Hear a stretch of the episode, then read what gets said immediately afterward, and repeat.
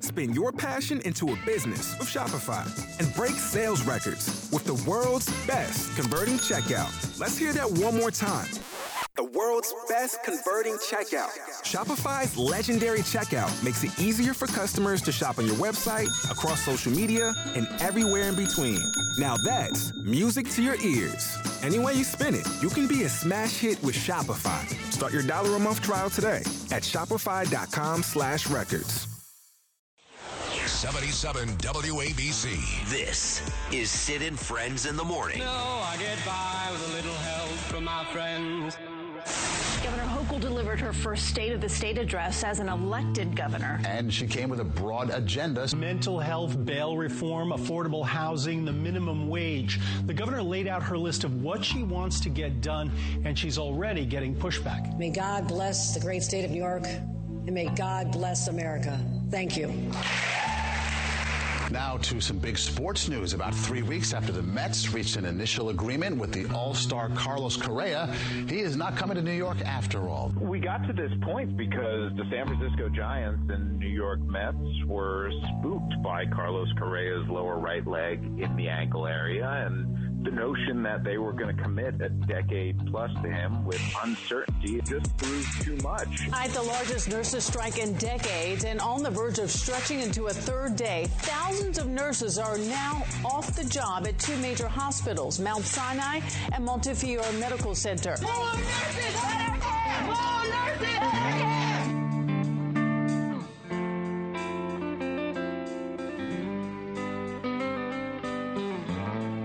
Is it getting better? Or do you feel the same? Will it make it easier on you now? You got someone to blame. You say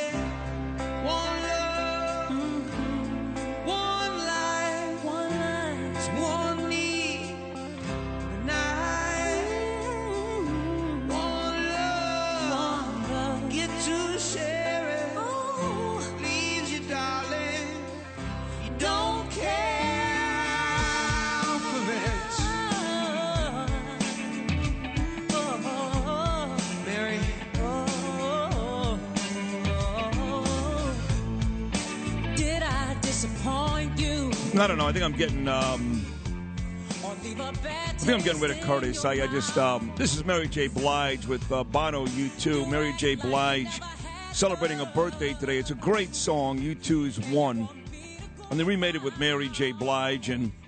Bernard used to love this song too. God rest his soul. I do come live to you this morning from the Bernard McGurk studio. But I, um, Mary J. Blige is, um, well, how old is she today? She's um, 52 years old. Happy birthday to Mary J. Blige, born on this day in 1971. Well, can Dan Herschel fix this damn mic already? My God, this is ridiculous. I got to bend over to talk on the microphone. Just fix the damn mic. It's got like like tape on it and masking tape, and he's a multi multi million dollar. I know John gets mad, Margot gets mad, but he's a multi multi million dollar studios. I've got a microphone with tape on it, and I got to bend over to talk. And but the past hour, you've already been bent over. Yeah. In other ways. Hey now. Well, well, I came in angry this morning anyway, so Oh, there's a switch. Why? because of Curtis. No. You know, I do the guy a favor. I love Curtis. You know, Curtis has been very, very good to me. I don't know if you guys know this, but back in 2016, when Chad Lopez was deciding whether to bring me back to New York or not, and uh, Bernard, of course, wanted me to come back, and Jill Vitale and Pete Morgan and a host of others. Most were against me coming back, especially Don Imus. Snipping, you moron. Especially Imus. He was against it. But uh, Curtis was one of my biggest supporters. And I love Curtis. And I tell you all the time how talented I think he is. He's not me. He's not. But he's talented. But uh, bring him on now, you know, and I, and I and I like when he comes on. He was on Monday. It was hilarious. Every time he comes on, it's great radio. It is great radio. But then what happens is, you know, I go home and the only shows I listen to on this station, besides mine, is uh, I like Rudy because I go to the gym at 3 o'clock every day. And then I come home from the gym and I listen to John because I like John's show at 5 o'clock. He's got great guests and he's smart. Otherwise, I'm not listening to Greg Kelly, not for a million dollars. And I'm, listen- I'm not listening to Curtis. That's my nap time that, that time of the afternoon. And then I get like these, uh, my, my phone starts to blow up. I'm trying to take a nap. I'm exhausted. I'm up at 3 o'clock in the morning. My phone starts to blow up with stupid, you know, messages from listeners. And like, oh my God, Curtis is killing you. And I got to tell him over and over again, it's just shtick. That's all Curtis has. That's what he does. Every day, every day, the Sid wrap up, Sid, Eric Adams, blah, blah, blah. And he gets, uh, he gets uh, ratings, which is good. And I, I don't, just don't care. It's fine. He does what he does, and he's having fun, and he's getting ratings, and it's all good, you know.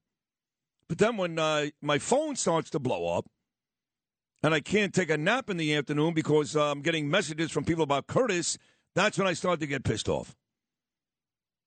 And I don't need it. And the messages usually are what he's doing is not funny, it's not creative, he's just being vicious. Now, again, I don't listen and I don't care. Good morning, Pete Morgan.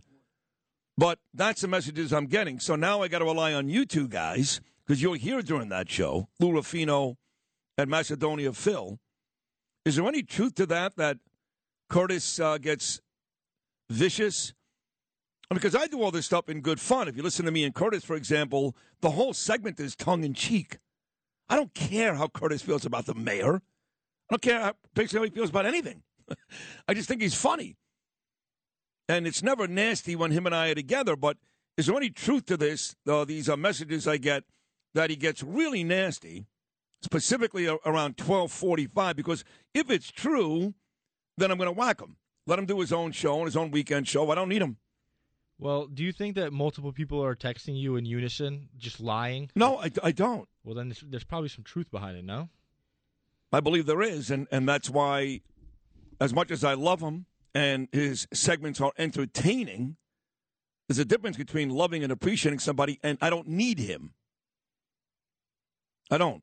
Well, you don't need anyone except for me and Lou and Justin. Even that's debatable. No.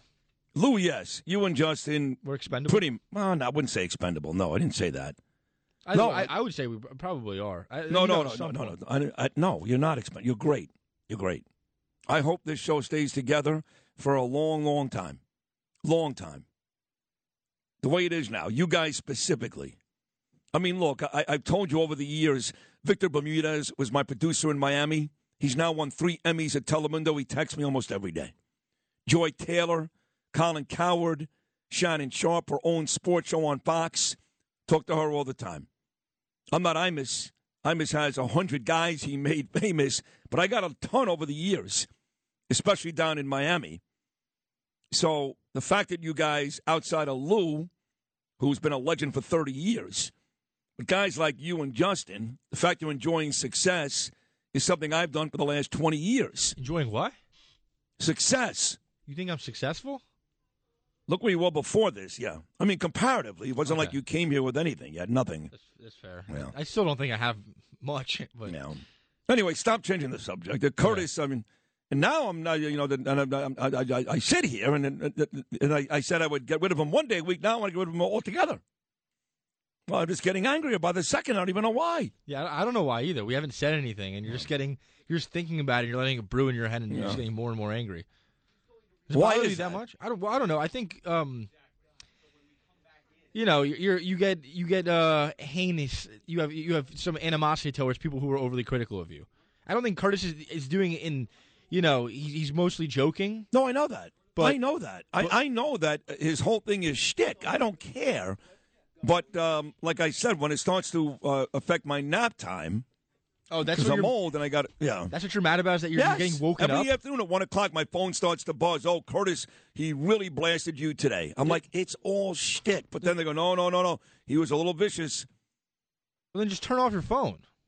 I can't turn off my phone. Why? I don't know. Maybe Mayor Eric Adams wants to talk to me.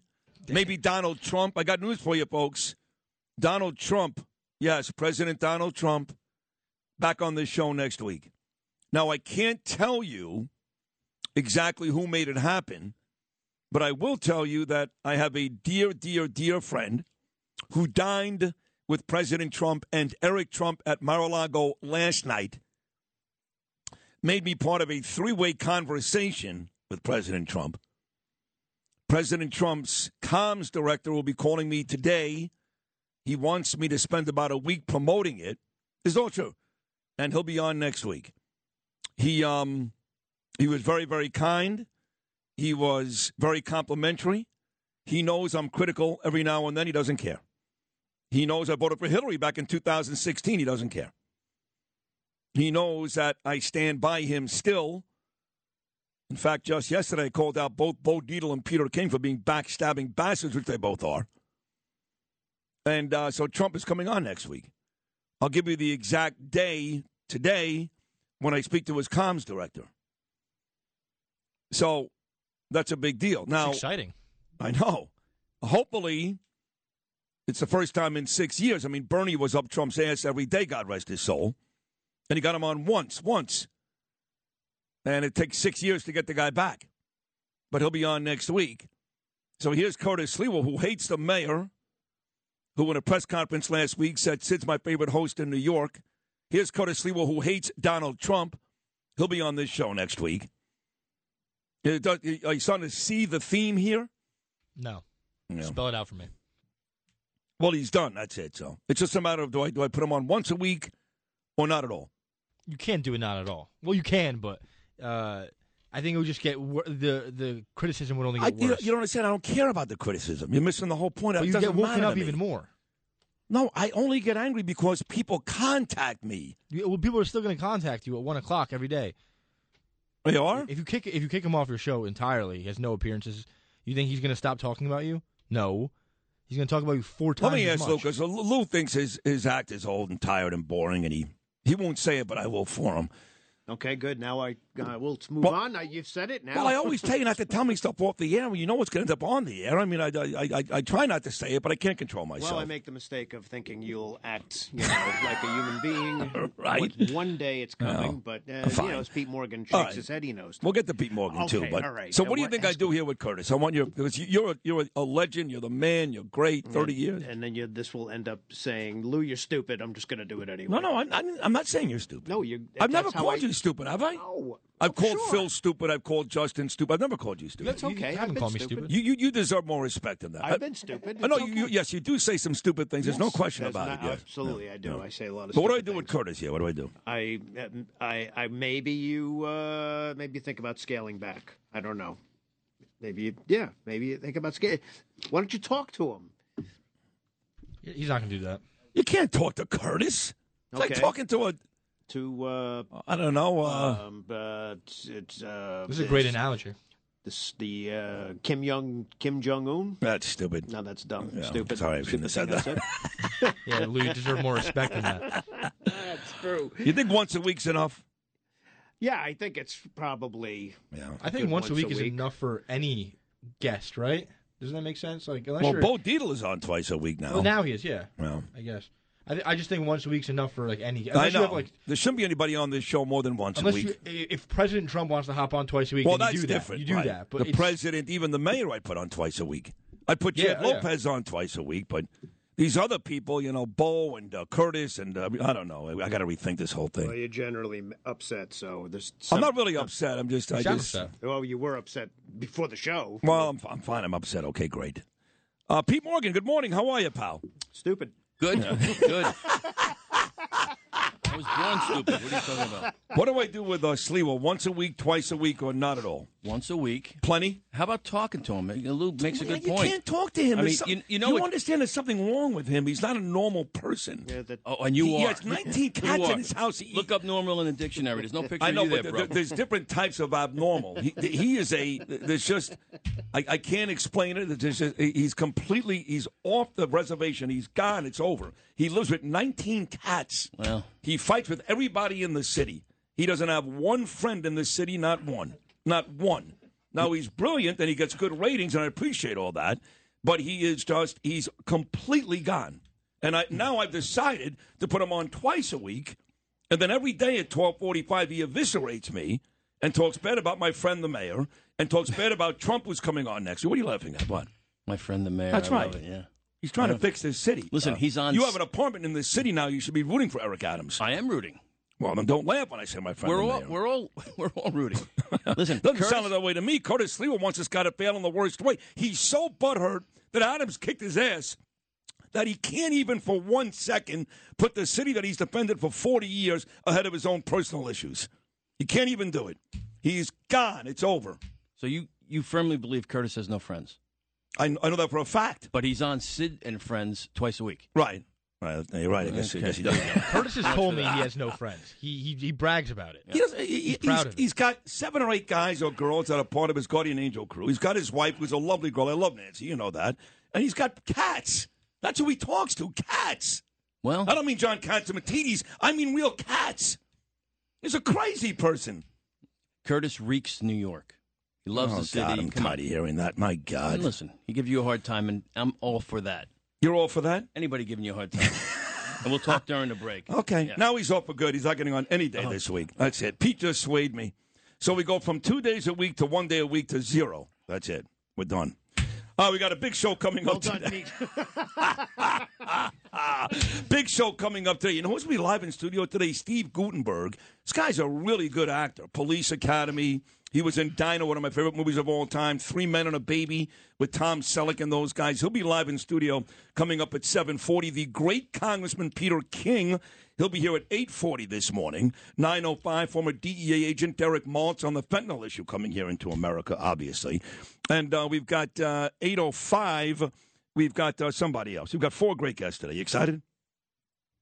The Rangers win last night? they did. Oh, yeah, they did in overtime, right? Panarin got the other You game were winner. supposed to be sitting next to me. This is uh, Well, here's what's happening. So Saturday, I think I'm moving back to New York City for four months because it's going to take four months to fix my house.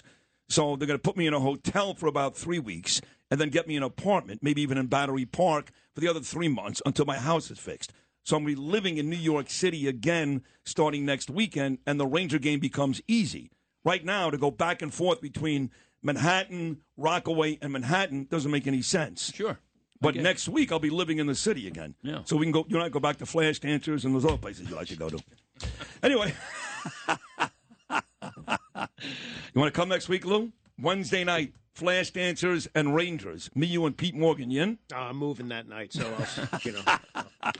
It is time now, folks, for the Tunnel to Towers update.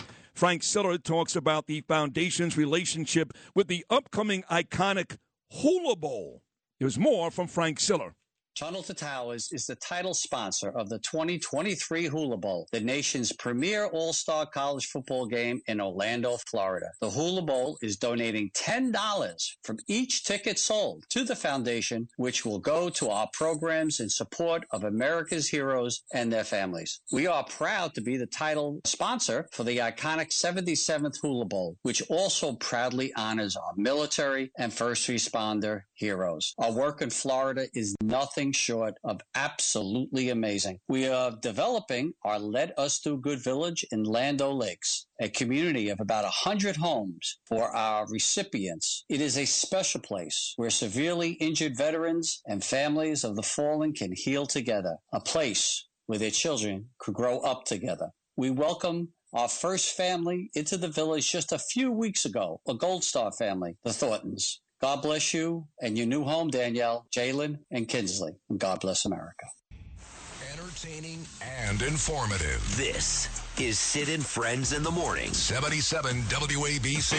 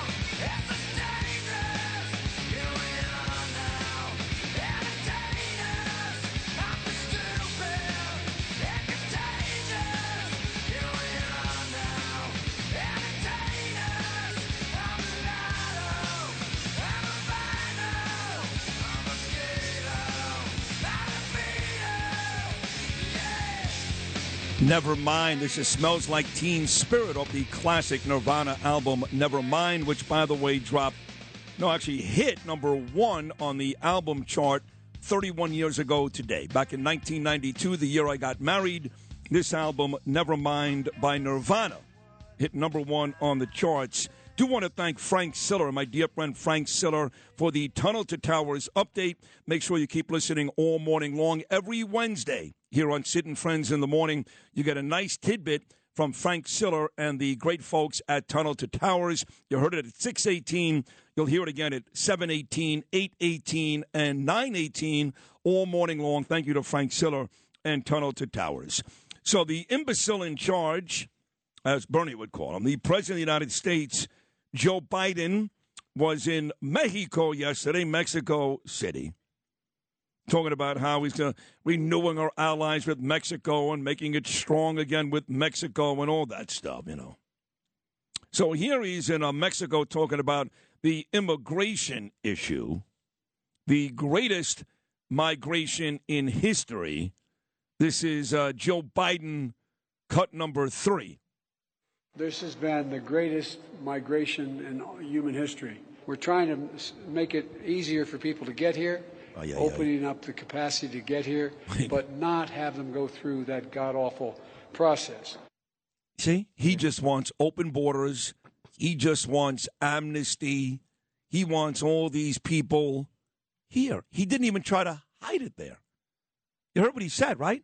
You got Mayorkas. Come on in. Yeah, DHS. No, the border's closed. Kamala Harris, the border's closed. Play that again. Listen carefully to Joe Biden cut three. Sounds to me like he wants the border wide open. This has been the greatest migration in human history. We're trying to make it easier for people to get here, opening up the capacity to get here, but not have them go through that god awful process. Why? Right, exactly. That's the process. So, you know, he was in El Paso a couple of days ago and he went to the border for about three hours. The sanitized part of the border, they actually bought some of the, brought, I should say, some of the immigrants back to Mexico. They swept up, they cleaned up. Joe Biden didn't see nearly a quarter, a tenth, a one one hundredth of the actual disaster. For him to say he went to the border would be like me saying I went to the border. Yeah, he was in Texas, but so what? Here he is uh, talking about his visit to El Paso. Joe Biden, cut number four. On my way here, I stopped in El Paso, Texas, to see the situation with my own eyes and to meet with U.S. border security officials. It's putting real strain on the communities in both Mexico and the United States. We're working together to address this challenge in a way that upholds our nation's laws and protects the human rights of migrants facing desperate circumstances. Then he goes on to lie here. This is a flat out lie from Joe Biden. He talks about going after smugglers and fentanyl and all that stuff. He's done nothing about that. I mean, nothing. Here's another flat out lie from President Joe Biden, cut number eight. We're also working together to take on the scourge of human smuggling and illegal drug trafficking. Not true. In just the last six months, our joint patrols in Mexico have resulted in the arrest of more than 7,000 Come on. 7,000 human smugglers. Right. We've seized more than 20,000 pounds of deadly fentanyl at the border. And today, we've discussed how all three of us can continue to deepen and strengthen our shared efforts to cut off the flow of illegal fentanyl, including by tackling the precursor chemicals used in synthetic drugs as we uh, go after the laboratories where they're made Sure. and the stash houses where they're stored. Here's uh, General Jack Keane, Lewis. This is cut number 11. He tells the truth about the cartel's control of the border and not the nonsense that Joe Biden just tried to sell you. Once again, General uh, Jack Keane, cut number 11. The cartels are in charge of the border.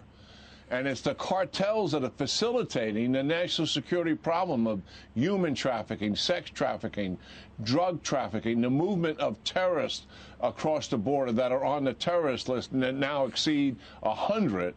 And we have no idea of those who got across who have obviously haven't been detected. And we don't have a plan to deal with any of this. So while Joe Biden is in Mexico, was just in El Paso, Texas, battling the immigration issues, trying to strengthen our relationship with the Mexican president in Mexico, the truth is, is there is a very serious situation brewing inside the Biden administration, and that is that now we become aware that Joe Biden has classified documents back at the Biden Center. Now, not nearly as many documents as President Donald Trump had at Mar a Lago, or who knows how many Barack Obama has in Chicago. Point being, folks, every president, every one, this is nothing new, has documents at their homes or at their offices or at their libraries. This is nothing new. But, but, the presidents have the opportunity to declassify these documents, whereas a guy like Joe Biden, who took these documents when he was vice president, couldn't do that because only Barack could do that. So, right off the bat, anything he has is basically classified because he does not have the authority to declassify them because he was vice president. Yet, when Donald Trump had all that nonsense going on at Mar a Lago, SWAT teams, FBI raid. What they did to him was so disgusting and so over the top. They should be embarrassed. Days of Merrick Garland talk. And here's Joe Biden back in August of 2021 on 60 Minutes taking Donald Trump to task. How hypocritical does Joe Biden sound right now? Lewis, this is cut number 10. When you saw the photograph of the top secret documents laid out on the floor at Mar a Lago. What did you think to yourself looking at that image? How that could possibly happen. Wow. How one, anyone could be that irresponsible. Right. And I thought, what data was in there that may compromise sources and methods? By that I mean names of people who helped or et cetera. And it's just uh, totally irresponsible. Oh, really? Yeah, funny because you've done the same thing. So yesterday in Mexico, he made a statement on these classified documents, and once again, Joe Biden does his best act, which is I don't know, I don't know. This is Joe Biden cut number nine. When my lawyers were clearing out my office at the University of Pennsylvania, they set up an office for me, secure office in the Capitol. When I, the four years after being vice president, I was a professor at Penn. Uh, they found some documents in a box in a locked cabinet, or at least a closet. Mm-hmm. And as soon as they did, they realized there were several classified documents in that box. Right.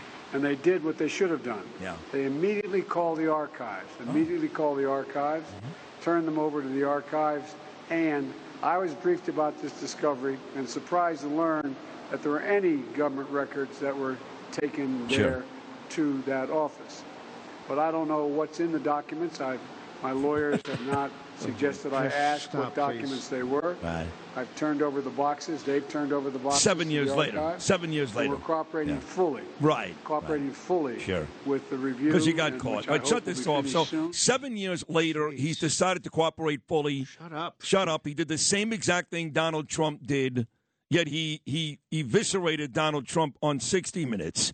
And the question remains: Why was a vice president?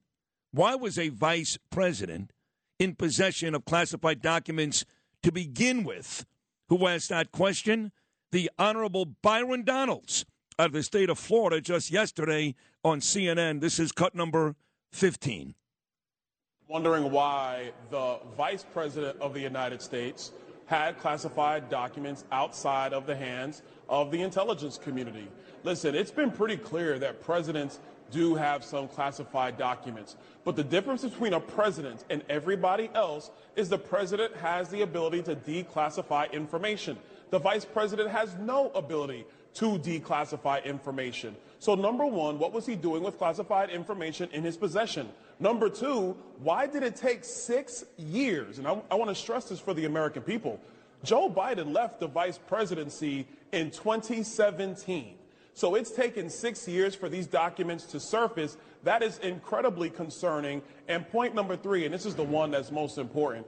Everybody can go back to the Hillary Clinton email saga. We know other presidents have had classified information, but why was there a raid on Mar-a-Lago? But now this story just kind of seeps out, and everybody's saying, oh, we just want to get down to the bottom of it, and everybody's giving the benefit of the doubt. A vice president of the United States or a secretary of state or anybody else should not be having classified information, period. Home run, Byron Donalds right there. Joe Biden lying in Mexico all day, lying about the classified documents. And again, the good news is President Trump coming on this show next week, and hopefully that's the beginning of a lot of appearances by President Donald Trump. If you've had an accident, trust Gabo Law, personal injury and medical malpractice attorneys with decades of experience who will provide the attention you deserve and deliver the best possible results in the shortest amount of time. Gabo Law has recovered millions for their clients and will be able to help you. But don't take our word for it. Read all of their five star reviews from former clients on Google, Avvo, and Facebook. Call Gabo Law today at 800 560 0214 for a free consultation or email at info at gabolaw.com. Gabo Law, where winning is no accident.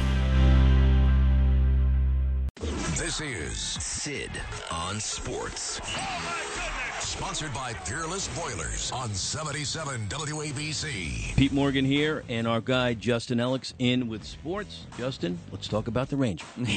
we will, Pete. Thanks a lot. Pete Morgan, of course, from Peerless Boilers. Pavilion Tankless Water Heaters. You got to go to peerlessboilers.com, paviliontankless.com for a dealer near you. They are America's best built boilers. And indeed, we will talk about the Rangers. They squeaked by the Minnesota Wild at the Garden by a score of 4 to 3 to get back to their winning ways. It took a shootout to decide this one as Philip came up clutch for the Blue Shirts late in the third to knot things at 3 before Artemi Panarin buried the deciding goal in the subsequent shootout. Igor Shesterkin took care of the rest by stuffing Minnesota's Frederick Gaudreau thereafter, and the Rangers take the win into a contest with the Dallas Stars at the Garden tomorrow night. The Devils, they were victorious as well. They beat the first place Hurricanes 5 to 3 in Carolina. To close the gap a bit uh, atop the Metropolitan Division, Dawson Mercer registered his first two goal game in the NHL, with his second coming halfway through the third to push the Devils in front for good. And the win marks New Jersey's third in four games as they begin their five game road trip on a high note before heading to Anaheim to face off with the Ducks on Friday night. And now for your lone losers on the night in the Islanders, they, lo- they fall 2 to 1 in a shootout at home to the Dallas Stars. Anders Lee was responsible for the one Isles goal, and Ilya Sorokin he did more than enough to get the W in net with his 26 saves, but it proved not to be enough. As New York will try and pick up the pieces tomorrow night at home when they welcome in the aforementioned Minnesota Wild. Looking ahead to local sports action tonight, you got one game out on the hardwood at MSG as the Knicks they get set to welcome in the Indiana Pacers for a 7:30 p.m. tip-off. Here with your bottom of the hour sports update again. Thanks to the great Pete Morgan and Peerless Boilers. I am Justin Alec on 77 WABC. Sid and Friends in the Morning. 77 WABC.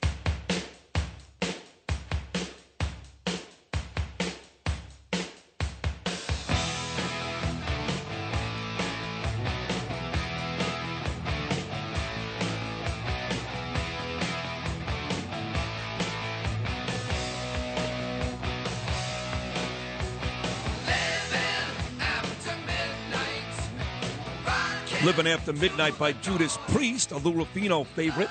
645, your Hump Day Wednesday morning. John Catsimatidis will join us at 705. 740 live in studio, actor Steve Guttenberg. 805, we'll talk to Bob Unanue and the folks at Goya Food. They are working to stop human trafficking. And we got involved in an organization down in Boca, Danielle and I, many years ago called Place of Hope. And all they did was work with young girls who were saved from human trafficking. They had a huge campus in Boca. They took the girls in, they fed them, they clothed them.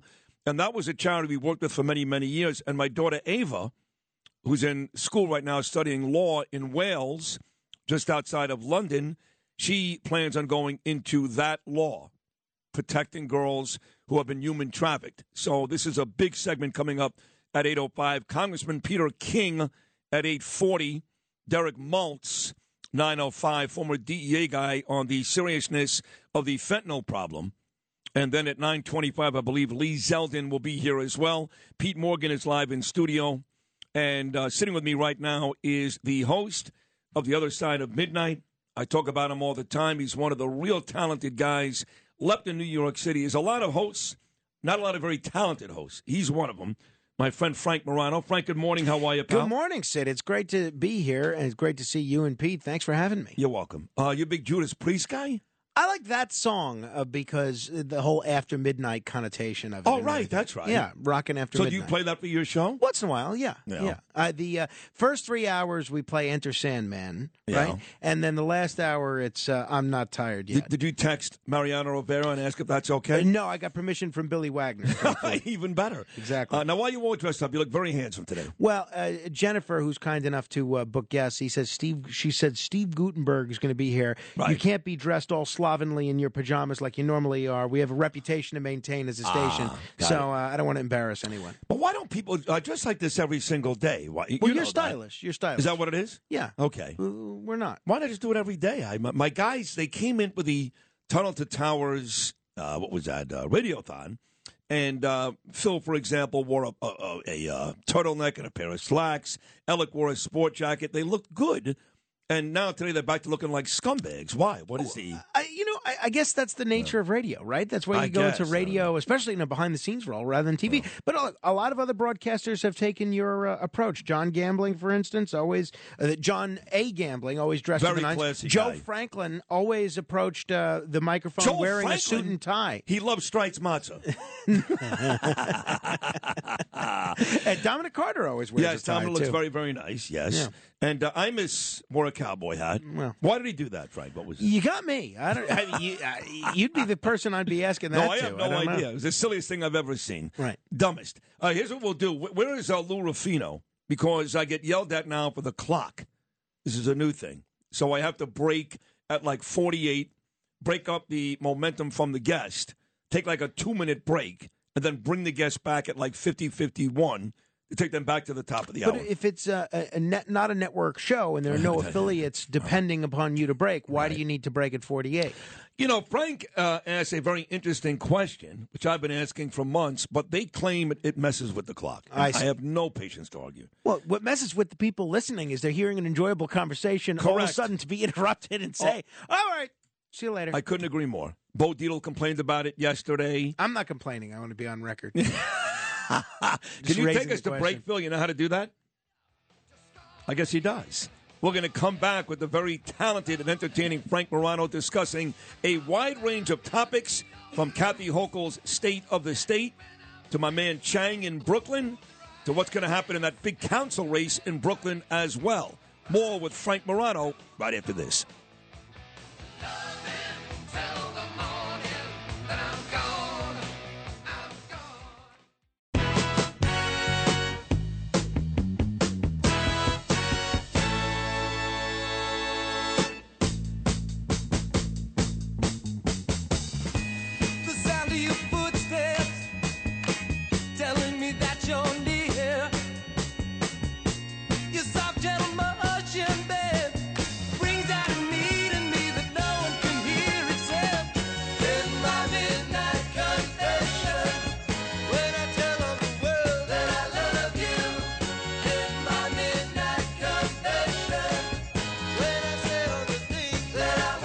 I just got this from Barbara Salerno Ferrone. Hey, uh, listener, she said, In my opinion, when you have Curtis on, I turn the radio off. I don't care for him. That Guido voice he has is irritating, and he's not very compelling. Plus, he never misses an opportunity to talk about you and how he's the reason why you're back on the radio in New York. I'm, I'm having this um, this um, dilemma, this fight in my own head here. I decided to bring Curtis on not once a week, but twice a week. But I guess he does this afternoon show, which I don't listen to. And um, he thinks he's being funny, but I'm getting messages from listeners that he's being really vicious and over the top and not funny. So now I think I have to scale it back to once a week or maybe not at all. What do you think, though, Frank? I think you should. He, he also makes fun of you all the Oh, time. constantly. But I don't mind. It's great promotion, and uh, I, he does it sort of with very tongue in cheek. Honestly, no, but I, I always said that too, but now I'm getting like Bob Cornicelli, for example. He ran against uh, Andrew Garbarino. Mhm. He sent me a text the other day. He said that was not tongue in cheek. That was flat out nasty. when Curtis doesn't like someone, and I think you know this better than anybody, he really just doesn't talk about them. Now, also, you've got a, a feel. Are you nuts? He can't stand Mayor Eric Adams. Well, and that's all he talks about Well, is I'm Adams talking all about day. in terms of radio, right? Yeah. If you listen to the, if you want to know who Curtis doesn't like, Yeah. listen to the people that he doesn't mention. No, I understand that. I I know. I know his shtick, but Right. when it gets to the point where my phone is blowing up at one o'clock every afternoon, I don't want to deal with that. I just don't. I don't need it. So you're making programming decisions based on who's deciding to text you at what time. Well, they wake me up in my nap. Right. I got to take a nap Well, every day. As long as everybody knows the keys to the kingdom here and how how guests are booked, Right. I, I think that's uh, that's the important. Thing. I got to blow him out. I have no choice. I think also a lot of the people they take Curtis seriously when he, he shouldn't be taken seriously. One hundred percent true. And I've told these people time and time again, it's all shtick. Right. And they come back and go, it may be shtick, but it's getting nasty. Mhm. And I don't care. Again, I don't care. But I can't. I can't be woken up from my nap. I I, I need to sleep in the afternoon. The- you can the- appreciate that. the do not disturb option. I can't do it. I got okay. the mayor texting me, and I'm talking to Trump. I got a lot going on here. I mean, come on. I can't argue with that. Yeah. Uh, the state of the state last night. Uh, the governor. How did she do? Uh, Frank? Yesterday afternoon, me- mediocre. Yesterday And, afternoon, yeah. right, it was um, it was a, a mediocre delivered speech. No real items of uh, major consequence. No big uh, projects. Nothing that's going to define her legacy. She did uh, a nod, and I expected a little bit more of this given the results that we just saw in the gubernatorial race. She did make a little tip of the hat to bail reform. She said judges should be given some discretion. She said that bail reform should be revisited and tweaked.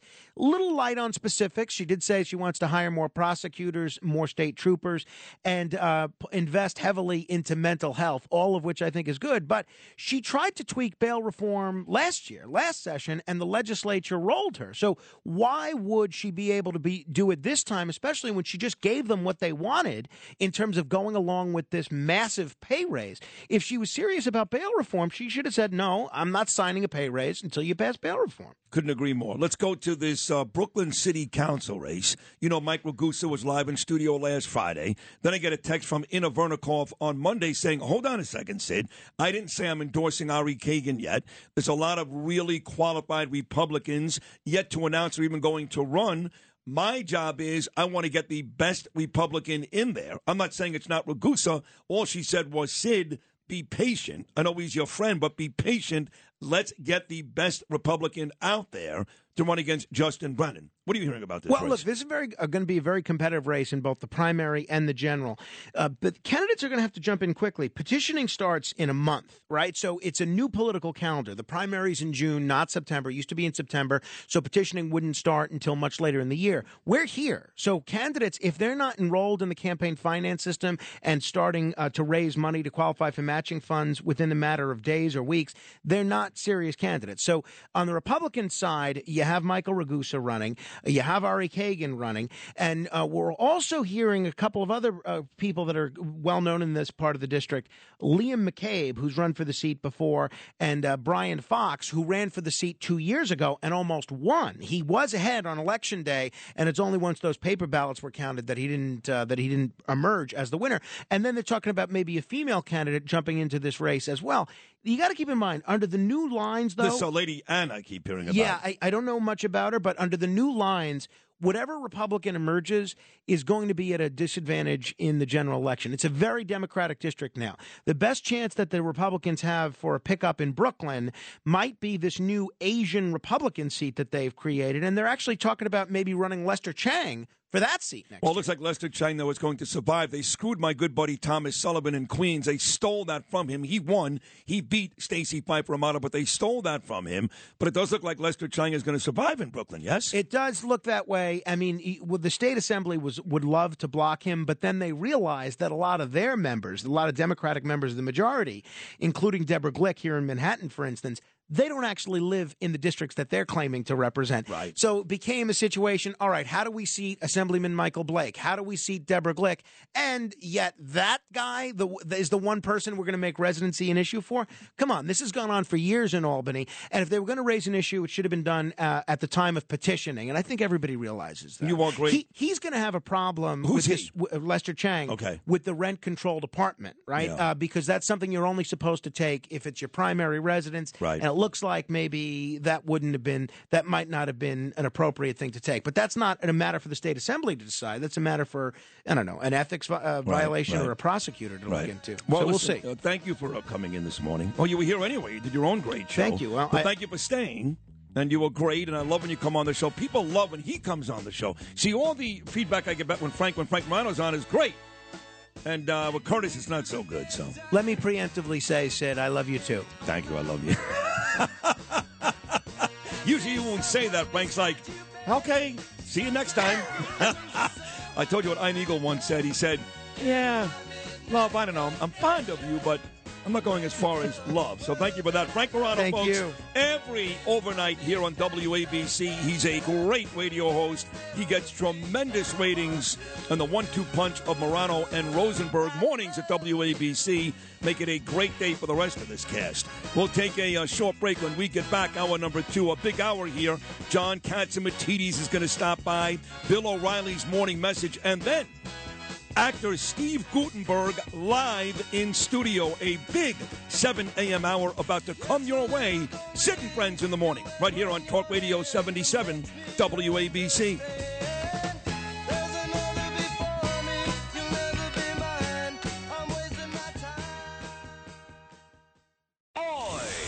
This is Sid and Friends in the Morning. 77 WABC.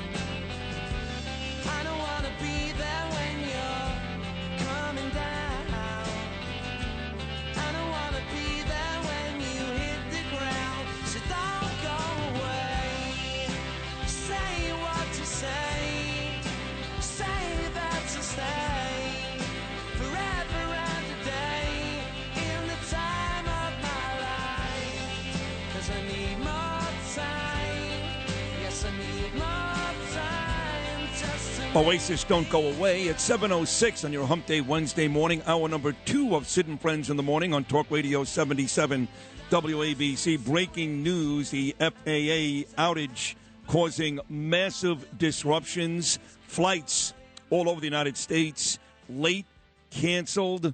Right now they're running this on both MSNBC and CNN. And I can't help but think China, right? I mean, this may be nothing. It may be some some glitch. But when you start to see this, a massive FAA outage causing massive disruptions, flights across the country, China, Russia, these two things come to mind right away. Maybe the conspiracy theorist in me, I don't know, but that's what I'm thinking. Once again, breaking news FAA has grounded a ton of flights, a system outage all across the country.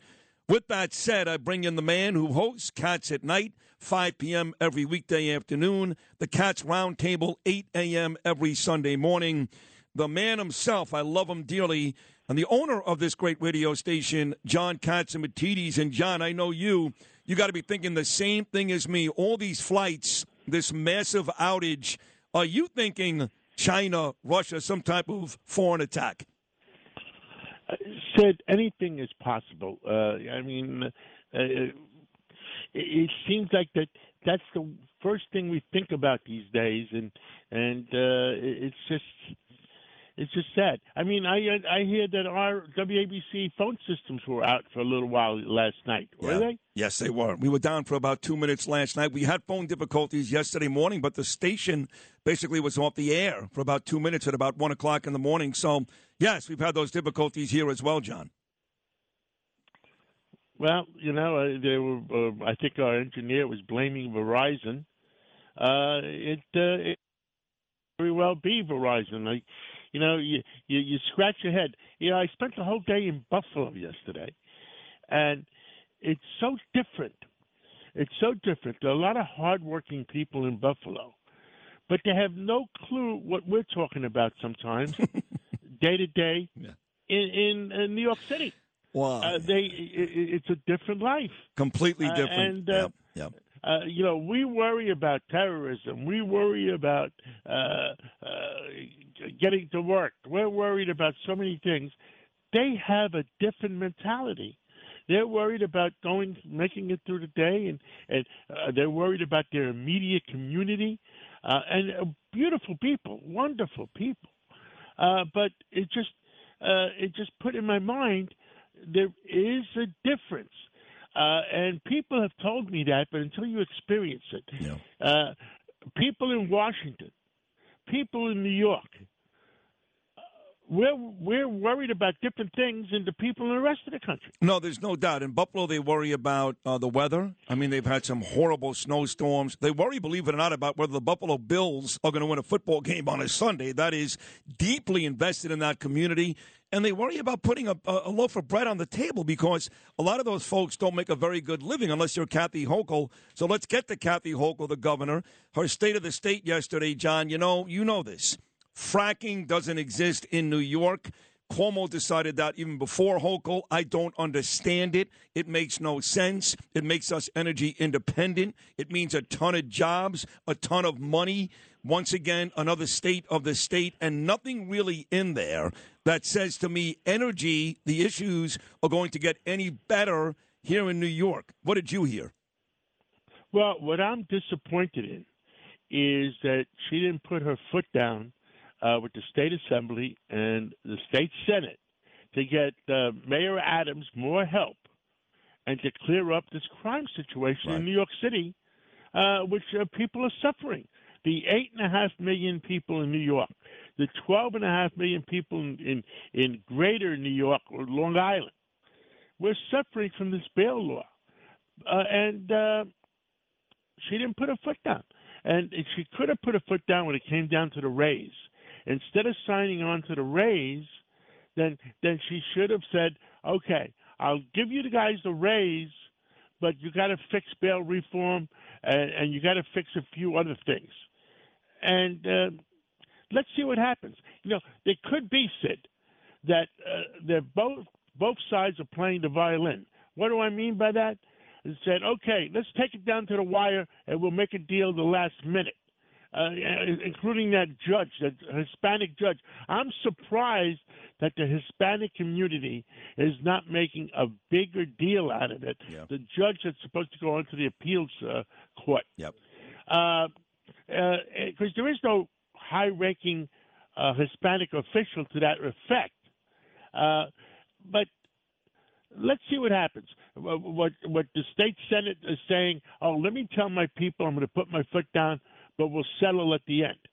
That's what you call the violin is playing, and they'll they'll settle later. What what say you? No, listen, I'm glad you mentioned my friend, the mayor, Eric Adams, uh, as I continue to be vilified every day, social media, phone calls to the station, even some of your own hosts that take me to task, John, for butting up to the mayor. I don't care.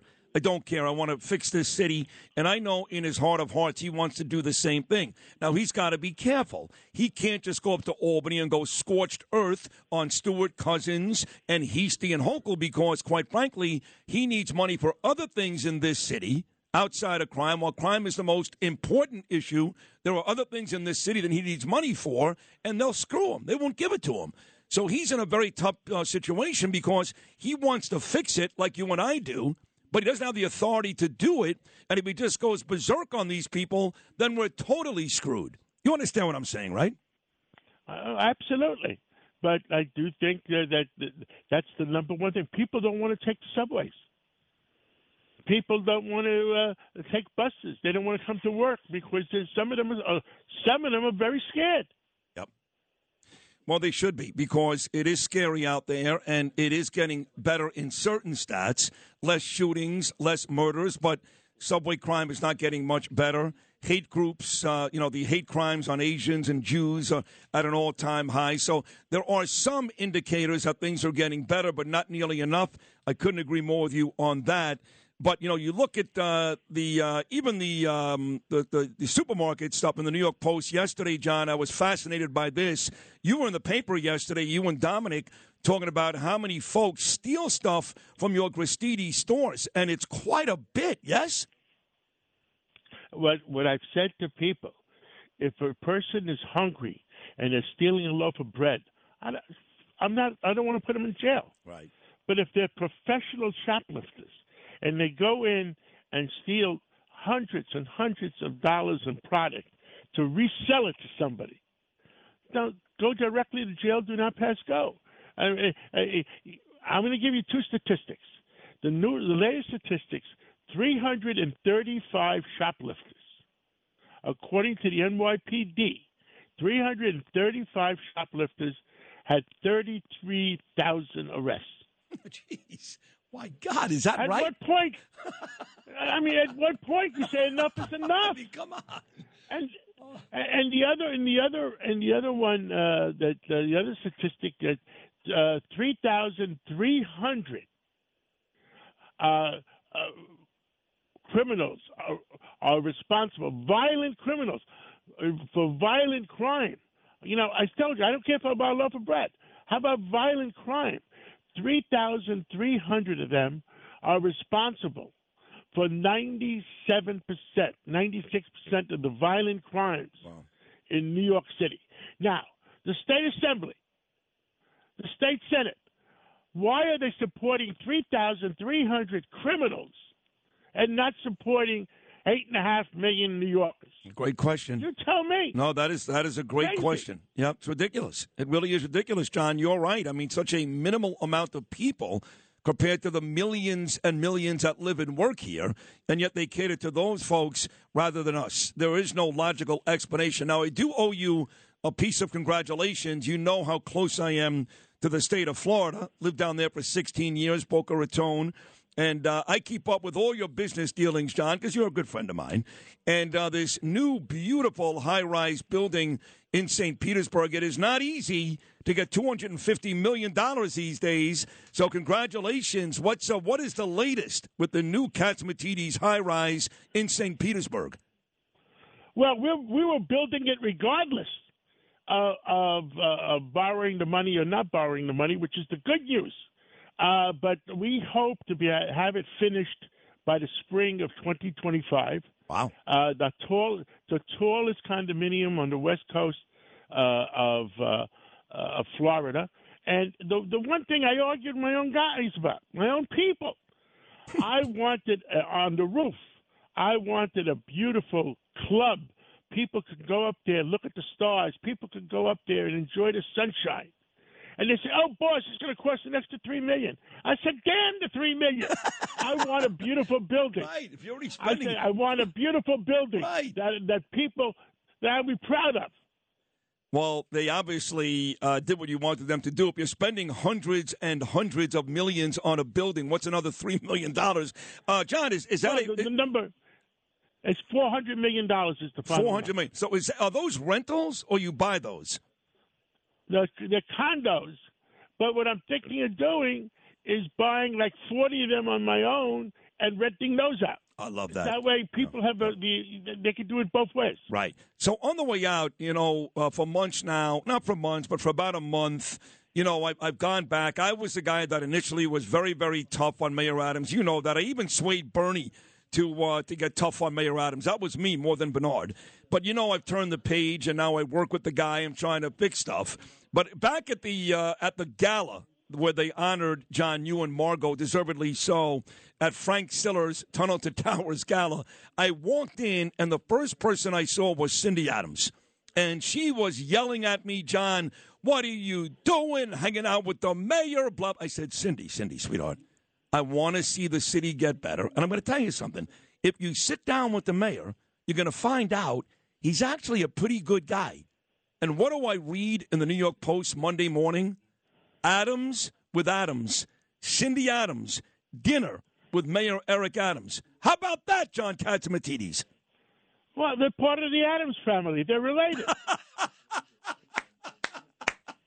They're, the whole time Eric they were related. to be the darkest side.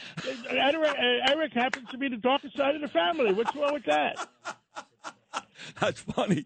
That is funny. Now, I was glad to see she did that. And, and now I believe, I don't know, you know better than I do, John, but I believe she probably feels a little different about the mayor than she did two weeks ago, yes?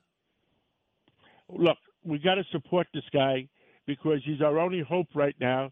And the the, the people in Albany, we have to put our foot down, and they have to realize that we want to be safe. And uh, and we're going to start naming names of the peop- the leadership in Albany that's not keeping us safe. It's the only way to do it. You got to shame these people publicly. Well, listen, thank you for hopping on, as you always do, John, early with me this morning. It was a great appearance. We'll all be listening at 5 o'clock this afternoon to your great show, Cats at Night. We love you, John Catsimatidis. Great job. Thank you so much. Have a great day. You too. There he is, John Catsimatidis. Check him out every weekday afternoon, 5 o'clock, Cats at Night. And he does a great show Sunday mornings at 8 a.m., Cats Round Table. Bill O'Reilly here, and I'm warming up. Stand by for the O'Reilly Update Morning Edition. President Biden back from Mexico, but CNN reports that during his visit to El Paso, Texas, on the way down there, he avoided actually talking with any of the migrants currently living in that beleaguered city. The White House says Mr. Biden did not have the opportunity, but CNN says that's bull. More than a thousand undocumented people were in proximity to the president.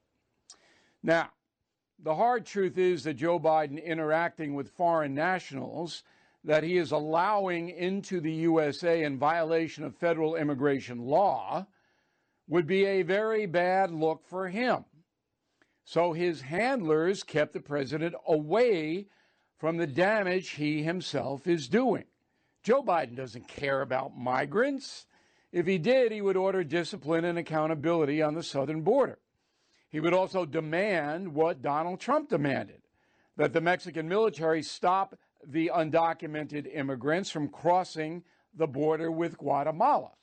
Mr. Biden in Mexico City could have easily negotiated that with President Obrador, but he did not, as far as we know. Why? Because he doesn't care. It's hard to believe, I know that, but you don't allow almost 6 million foreign nationals into this country in less than two years if you care. You don't. It's impossible. That is the Morning O'Reilly Update. More analysis later on. Purchase new wiper blades from O'Reilly Auto Parts today and we'll install them for free. See better and drive safer with O'Reilly Auto Parts. Oh, oh, oh, O'Reilly Auto Parts. This is Sid and Friends in the morning. But you say he's just a friend. Oh, you're my best friend. 77 WABC. Hello, baby, hello. Haven't seen your face for a while. Have you quit doing time for me? Or are you still the same spoiled child?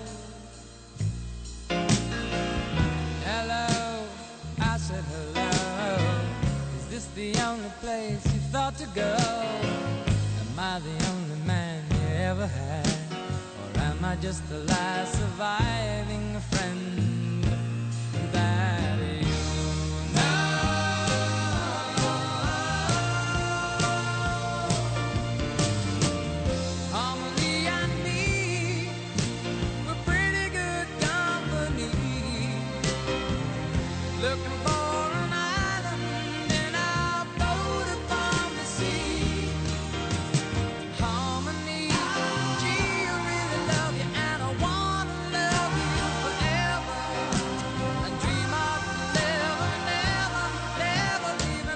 Elton John Harmony at 728 on your Wednesday morning. Great job already by both Frank Morano and John Catsimatidis. Still a come, very popular actor. He's got a new movie coming out on the Lifetime Network. Steve Guttenberg live in studio. He'll be here at 740. Then at uh, 8.05, we'll talk to my friend from Goya Foods, Bob Unanue. He'll be on the phone while Rafael Toro and Tanya Ramos will be in studio. They're running a campaign for Goya Cares, talking about uh, awareness for human trafficking, something me and Danielle got involved with in Boca at a place for hope. So that's coming up at 8.05. The great Congressman Peter King, is always, coming up at 8.40. 9.05, ex-DEA agent Derek Maltz. He'll be talking fentanyl and all the stuff happening at the border. And then I think Lee Zeldin will stop by at 9.25. If you missed it, Lee Zeldin, who really ran a great race for governor in a very close loss to the Wicked Witch. That's what she is, folks. The Wicked Witch, Kathy Hochul. Zeldin did a video, looked very nice, tie, jacket, outside his Shirley Long Island estate, uh, about the state of the state from Kathy Hochul. And as you can imagine, he was not very nice. Here is uh, Lee Zeldin. We'll start with this what he thought about the whole state of the state in all. So, Lou Rapino, let's start with Lee Zeldin, cut number 25. Kathy Hochul's budget and financing plan for New York, which breathtakingly features her special interest in pay to play corruption, is a, a model that will eventually collapse. New, New Yorkers are going to be left holding the bag. Hochul's State of the State address was another small swing and a big miss. Let's go on to talk about uh, Lee Zeldin talking about, uh, let's see, let's go corruption.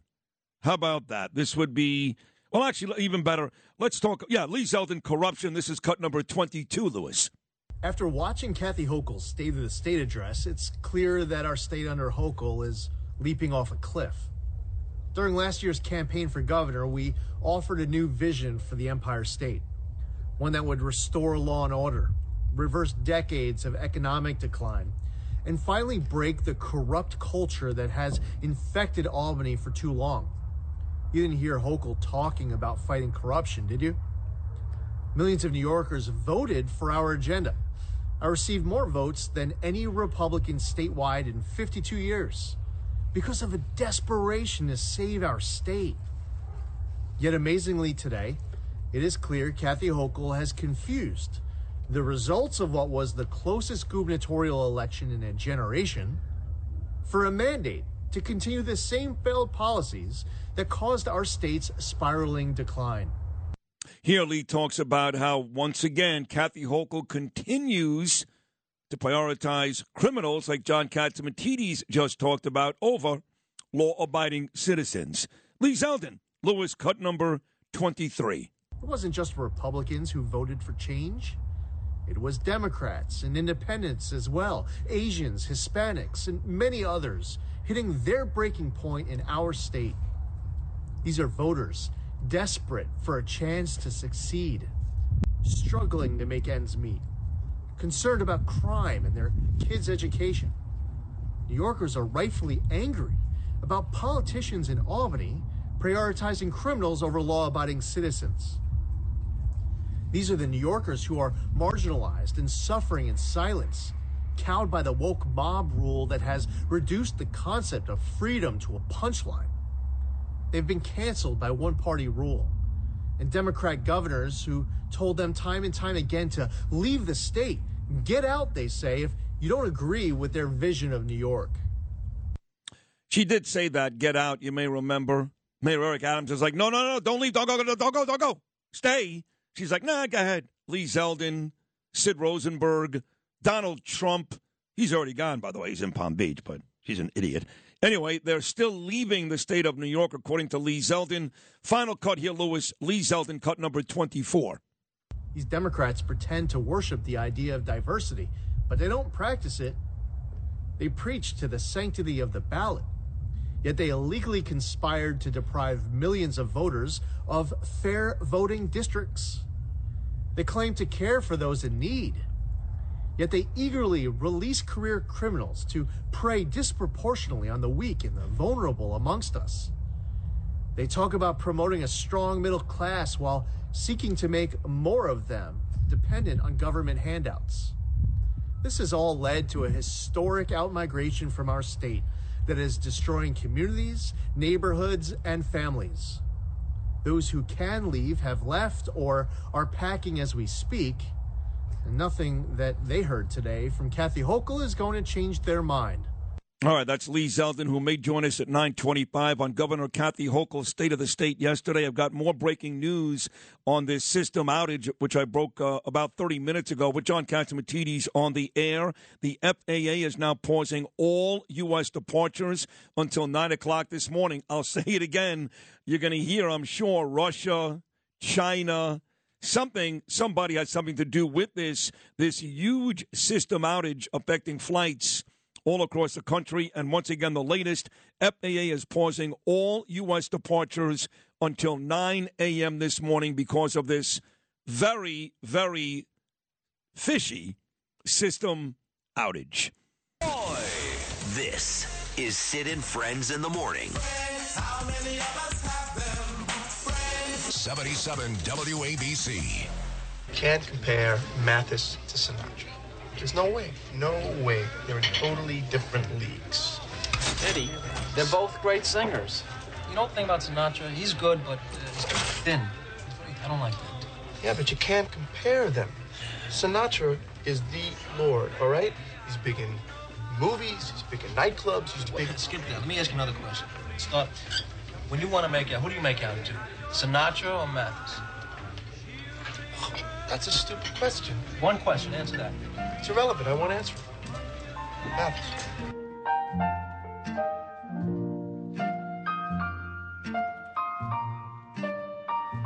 Chances are. one of the uh, great movies of all time, one of my favorite movies of all time, Diner.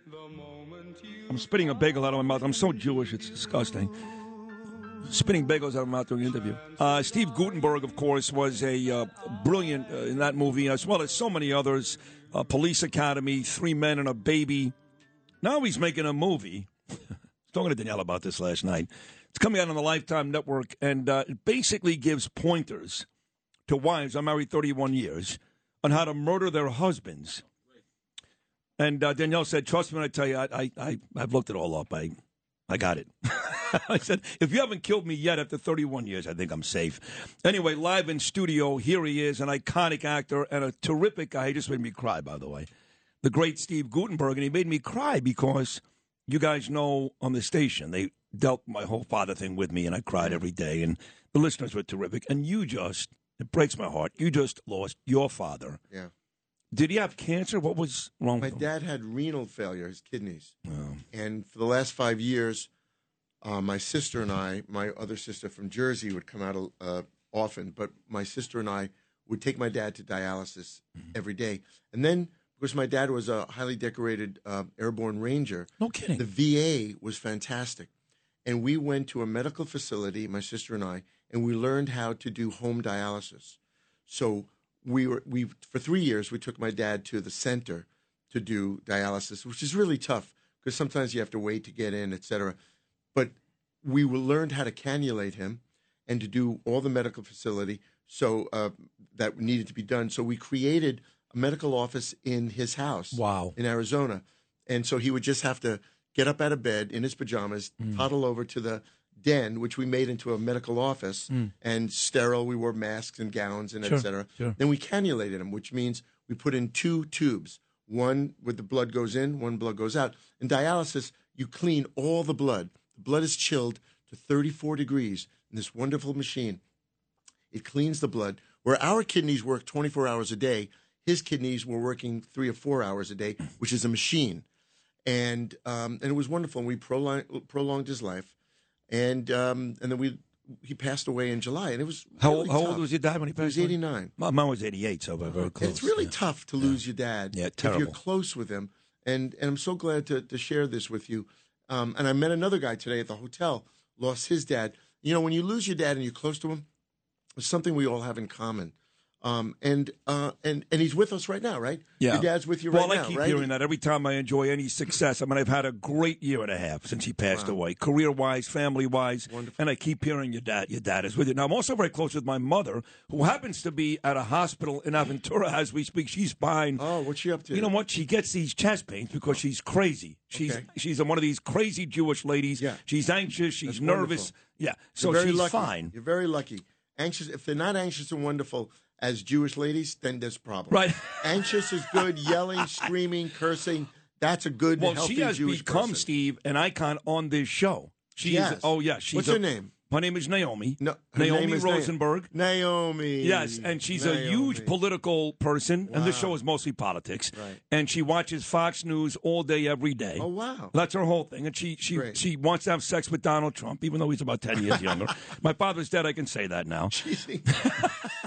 Wait, she wants to have sex with Donald well, she hasn't admitted that yet, but Okay. it seems clear to me. She Steve. loves him. She loves the him. woman yes. loves him. Yeah, she loves him. Naomi, what's a beautiful name. Thank you. What a beautiful lady. Thank you. Is she listening now? Uh, of course she is. Naomi, She- I just want to say hello. I love you. and I have a wonderful Jewish mama, and her name is Anne, and she is anxious and yelling and screaming See, go. and cursing and angry all the time. So I love you. My father's mother was Anne, Anne Rosenberg. Oh. She was the most evil person God ever created. Right. She was like an evil grandma. Good, good. In fact, I, I'll tell you a story which I'm embarrassed to tell, but I had a cousin. His name was Jeffrey. I was very close with Jeffrey. He died a very young man in his 20s. Oh. He had this really rare disease, and he died in his 20s. And we were very close. It was my father's sister's uh, son. Thank you. And one time my grandmother got mad at me in the car with Danielle, my wife, and she said, How come it was him and not you? It was my own grandmother. I swear to God, Steve, my own grandmother. The evil Anne. How come it was him and not you? I was asking the same question. I, I don't want to. Is that is that wrong to say? I shouldn't have said wrong. that. Let me take that back. And I was- re- reverse the whole the, I- the, the re- reels. I was on the way to taking her to the movies too to see uh, some movie in Brooklyn. I think Avatar. I One of know. my movies. Uh, yes. Thank you. Yeah, so Police Academy. Thank you, right. Police Academy. I knew she loved that movie. You know, but you talk about your movies even today, whether it's the Alan Amici, whether it's Sinatra versus Mathis. Diner, a great movie. I mean, did you realize when you were making that how iconic that was going to be? Well, you know, when we started, um, I, I was very excited. Listen, any young actor is just thrilled to be working. But when Tim Daly and I did the scene in the bar, I came out of there and I called my publicist and I said, I think we got something. Wow. I mean, Barry Levinson's a very, very bright guy, very easy to be around. He knew what he was doing. And he got really talented guys Kevin Bacon, Paul Reiser, Ellen Barkin, Danny Stern. And don't forget, Timmy you also Daly. had, uh, before he got hit in the face with a bag of baseballs, Mickey Rourke. Mickey Rourke. And let me let me tell Mickey and I became best buddies on that movie. And Mickey is a very sensitive guy. Yeah. And and a really wonderful person. Have you met Mickey? No, but he, he- is He's sensitive. a I've heard that. You know who told me that actually? Marisa Tomei. Yeah, he's a very sweet man. Yes. And she was great in The Wrestler. Oh yeah, they were great The together. Yeah, Yeah, really Well, terrific. that cast uh, you, you just mentioned like six or seven great actors. Really terrific. and the writing was brilliant. Yeah, which reminds me of Cybill Shepherd in How to Murder Your Husband. How do you like that as a segue? That's awesome. Not bad. Have you done this before, Steve? No, Saturday night I'll be doing it on Lifetime Channel, seven o'clock, eight o'clock Central. But if you want to, if you don't see it, it's on mylifetime.com. If you don't have time, you can always stream it. I love Cybill Shepherd in uh, Moonlighting, I, and I and I miss Bruce Willis. I hope he's okay. I don't know if he's okay or not, but is she what about her in? Taxi Driver? Oh, remember that. The Last Picture Show. She was great in all those. The Heartbreak Kid. Yeah, a lot of great movies. Man, when she walked in the room, we were doing a makeup and, and hair test. I was nervous. She's Cybill Shepherd. Of course. And she's 5'11. She's gorgeous. Still, You yeah. know, still Yeah. got a great personality. She grew up with money, like Yeah, you. yeah. And Like uh, and she's privileged. So she has like this me. sort of air about it. Sure. And, you know, I'm a working class guy. Um, and I had a great time working. Were you nervous when you walked into the studio with me just now, or not really? I, I, I was actually sexually nervous. I'm embarrassed to say. it. Can I say the word nervous? No, of course. I know. I could say sexually. Of- but can I say absolutely. nervous? Uh, yeah, I was. You know, I'm hot for you. You know, what- you know, and, and Naomi, if you're listening, I'm hot for your son. I am. Uh, well, uh, it's different because most radio guys are like fat, or if they're not fat, like Stern, I miss. They look like crap. not like me, actually- but I do movies. Howard actually is kind of attractive. He- he's cute because he's so good. He might be. I, he's from Hempstead. Yes, he is. And I love Hempstead guys. You do? I love him. You go to the Roosevelt Mall often. I go all and, the uh, time. Eddie Murphy and him are my favorites. oh my God! Did you I'm- do Stern Show quite a bit? I've done it a few times, and I did. I'm not doing it on this tour. I think Gary turned me down because I'm not hot enough. you know, you need to be hot. Don't laugh. It's true. You know, and I, I know I was on the fence with you. Yeah. And it's a favor. I understand it's a favor. Well, Frank Morano talked me into it. Frank Morano is like he's got this love affair with Oh, you. I love Are Frank you on his Morano. show all the time or something? I- or- well, listen, he's a Long Island guy, and you know, it's Long Island. We're- And you're from not from. I'm Long a Island. Brooklyn guy. You're, I'm Bor- I'm Borough Park. I know you are. And where are you from? I'm from East 22nd and Quentin. Wow, rich people. 2216, right by the Madison High School. Nice. But you uh, you should know that I went to Yeshiva High School. You did? I did. I went to Solomon Schechter Wow, on the corner of East Fifth and Church, not far from Borough Park. You're smart. I'm very smart. You yes. are very I'm very handsome. Okay, yes. and I'm very all those handsome and things. smart. But you were asked to leave. You, you were asked to leave. I was, yes. Oh. Whole other story. We got to take a quick break. We got more to do with Steve Guttenberg. He's got a new movie coming out this Saturday. He's been a part of five or six iconic movies in the history of cinema. He's a really sweet guy. I love him. Steve Guttenberg on Sid and Friends in the morning. Right into this. Chances are you think my heart's your Valentine. This is Sid and Friends in the morning. 77 WABC. Ooh, ain't got no home or no place to roam. Ain't got no home or no place to roam. I'm a lonely boy. I ain't got a home. I got Steve Guttenberg and I are exchanging pictures of his late father, Stanley Jerome, God rest his soul, and my late father, So Harvey weird Herschel. Hear that late? You know, it's just It's weird. I know. I know. so I know. hard to to, I know. to to to live with. You It's know, hard. in a way. Yeah. You know, it's uh, it's funny about grief, and not to, but, you know, I mean, we all have uh, losses. The grief is tough. Yeah. You know, and uh, I, I watched this great podcast with uh, Anderson Cooper and Stephen Colbert, and um, Stephen Colbert said, you know, the love you get from those people is like food, Mm. and when they pass, it's like you're starving to death. It's true. And it's True. really true because that love, especially your dad who loved you, really cared about you. I always say, listen, my mom cares about me, my wife cares about me, my sisters, my friends, but nobody loved me. Oh no, like like my the dad. father, the, the, the father son relationship. You know that first porn you watched together, and uh, who could forget that? No, I mean, Doug Dallas. Actually, the first porn I, I, I watched was my best friend Ru- Russell Remendino. We had uh, Playboys, and he, he he- he had them under the bed. And my other friend Epstein worked at a stationery store, and he got like bondage stuff, crazy stuff. You know, you know, you know that what's really funny about that though? He mentions two guys, and they're both Jewish. Both, so you're like this, Steve. So my parents sent me to Poly Prep, which is a great school in Bay Ridge in Brooklyn. Wow. And back then, 1970s was already six thousand dollars a year. That's how great it was. Wow, that's very smart. One day they go, he's done there. We're spending six thousand dollars a year. His grades are miserable, and every one of his friends has a vowel at the end of his name. Right. Danny Fagliano, Joe Tacopina, Arthur Aidala. He has no Jewish friends, so they decided we're going to send him to yeshiva. All his friends will be Jewish. Right. So they sent me to Solomon Schechter. That's great. And my friends went from Vinny, Danny, and Gary to Yitzi, Isaac, and I got to tell you something. Pound for pound, there were more degenerates at my yeshiva.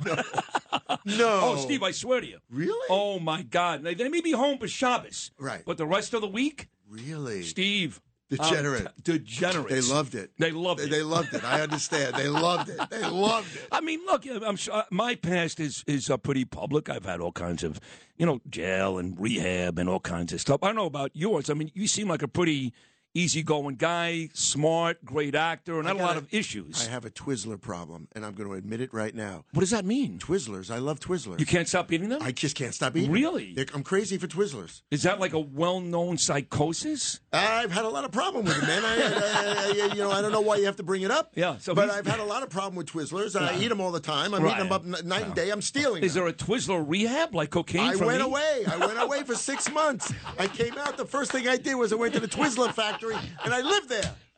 That's all I ate. Look at my skin. I'm red. I'm I red. know you are That's red. why yes. I'm red. Yeah, you have blood pressure. Obviously. I'm feeling terrible. So we have two bagels here. You love bagels. Why not a bagel for Steve Guttenberg? I'm, I'm no carbs. Oh, I'm on really? The, I'm on the Tom Cruise diet. no, you look oh. really great. I, that's no carbs. Is that what it is? No carbs Okay, and but- lots of booze. Oh, well, that's lots fine. Of booze. I like that. Drinking all day and aggravation. There's a lot of Aggra- carbs and booze, There- sweetheart. And Are sugar. you kidding me? Yes. I'm cutting out the, the, the booze, just aggravation. That's all I'm going to live You can on. eat carbs in the morning. Yeah, Do you work true? out during the day at all? Do? I'm a workout man. My dad was a workout man. Oh, good. And uh, I'm a workout guy. Good. I'm a gym rat. Yeah. And uh, but I just started trying to eat clean and and, and Oh, good. So I'm trying. Well, how old are you now? I mean, I'm 79. No, You look I, amazing. I appreciate. it. You I'm look more like 62. I'm I'm going to be uh, I'm going to be 65 in August. I'm 64. You look great. You Thank really do look too. great. Thank you. Both of you look beautiful. Yeah, thank you. Yeah, well, he's Irish. Irish people never Irish age. people are always Yeah, handsome and yeah. And drunk. He's always and, drunk. and look how nice his hair is. There He's you got go. beautiful hair. Big Ranger fan. You like the Rangers? I love the Rangers. Are you a big sports fan between New York and Los Angeles? Well, or- man, I did Miracle on Ice. That's I, right. You were great. Well, I right. played Jimmy Oh, Craig. about that earlier. That's come on, let me stand up. Come on Thank you very much. Come on. you were great in that. Come on, come on. Let That- me that tell you was a something. great- Kurt Russell, Mike, you guys were Mike great. Eruzione said to me, "Hey, uh, did you get any? uh, Have you seen any rustlers?" I said, "Why?" He goes, "Where are your calves?" I said, "Oh, up yours, up yours, Mike." Well, Mike you know, I still speak to Mike, as you know, on this show Yeah. every year. You talk to year. Mike Eruzione- every year Arizona? On the anniversary. Every Oh, year what on a the nice anniversary of the guy. win. What a Yes. nice man. Yes, that was a great film too. You were in. Yeah, you know, and I got to work with the great Karl Malden. Oh, Karl Malden Oh, was in yeah. that Streets of San Francisco. what a great, great. show that Oh, was and, and up. Streetcar Named Desire. Yes, yes. Come on, wow. man. I so, so before we wrap this up with your movie coming up on Saturday, night. How to Murder Your Husband, Right. starring Cybill Shepherd and myself. And you could also see it on mylifetime.com Uh, if sounds- you like streaming. I'm going to watch it. I promise, and I'm sure it's going to be great. In but, between the porn, watch my movie. well, and football, porn and football. porn and it's a big weekend. Six games coming up. And the Giants play on Sunday. Yeah, go yes, Giants. Go Giants Go against Giants. Minnesota. But it, it- is there one? I know you mentioned Cybill Shepherd, and for me, I would also be starstruck. But is there one actor or actress you you you, you arrived on the set and you were like, come on, come Gregory on. Peck. Oh wow. Yeah, what a what a mountain of a man. Yeah. Good looking, smart as hell, and so gracious and wonderful. He was actually a page at Radio City.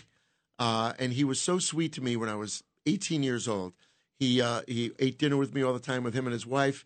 He took me, and when I w- moved to California, he invited me over to his house, his mansion. He had horses. He had the whole thing. Oh, my He- God. and his favorite thing, which became my favorite sandwich, was he would make me toasted because he loved the Jews, toasted rye bread, lettuce and tomato, tuna fish, cut in half. Love it. One side cut in quarters, and we would have tuna fish sandwiches on toasted rye bread all the time. I time. love it. I love Gregory Peck. 60 seconds to go. Getting back to our fathers. You meeting Gregory Peck. For 20 years, after every show I did between New York and Miami, at a lot of big time radio stations, a lot, the show would end. I swear to you, Steve, it would take less than 60 seconds for me to get a text that read, Great show. I love you. And I would say, Dad, you send this every day. Today wasn't all that great. You're clearly biased. You just love me. And he said, Son, I love you, but you're really great. And the first show I did in July of 2020, and I didn't get that text, I was lost. I'm sure your dad must have called you after Every you- every movie, Every morning, right? six thirty every morning. Yeah. And you don't get that call or that text, and then what do you do? Um, well, you know, I look at pictures of him. Yeah. I have his voicemails, and I listen to his voicemails. I have all that the too. time. Singing Happy Birthday to me. I played every year on my birthday, April 19th. Right. And I uh, I listen to him in my mind and I deal with the grief. He comes every morning about three in the morning, big, tall, dark guy, and he and he grabs me and he holds me tight, and I I I I I, I try to get over it. And uh, every morning I wake up, I go, "I love you, Dad," and I hear him say, "I love you too, son." And I do it all day, and I love that your dad. See, you had a magical dad hmm. like I have, and you have Yes. a magical dad. Yes. And Harvey will always be with you. He's Stanley and Harvey are standing right here, and they're kvelling, and they're so happy for us. Did your father drink scotch like mine? Maybe they're drinking right now My together. father was a beer guy. Okay, He good. loved he loved to have a cold beer. Oh, nice. And that was his favorite thing. And a little maker's mark. Oh, that's a great drink. Hey, Yeah. listen, it is. Uh, I've never met you before, but uh, you've been on the show on the phone many years ago. You wouldn't remember. No, I, I, I do remember. You do remember? But you're yeah, a joy. Yeah, you were and- out of line. Yes. You were out of line. Very good. I was. He's right. He remembers. Oh, my God. Uh, it was great to see you. Congratulations on your new movie on Saturday. Wish you the best of luck. You and Cybill Shepherd, How to Murder Your Husband on the Lifetime Network and My Lifetime. And please come back again very, very soon. You actually, this was cathartic for me today. I feel better. Thank Really, you. Yeah. Thank you. And, you know, I visit my dad when I'm in Arizona every day. And, it, you know, I thought it would hurt me to see him in the grave, but I feel better being close to him. Sure. So I want to wish you and your family good health and success. You too. That's the great Steve Guttenberg, folks. We'll take a short break. Hour three of the number one Nielsen rated news talk show in New York City, Sid and Friends in the Morning, coming your way right after this.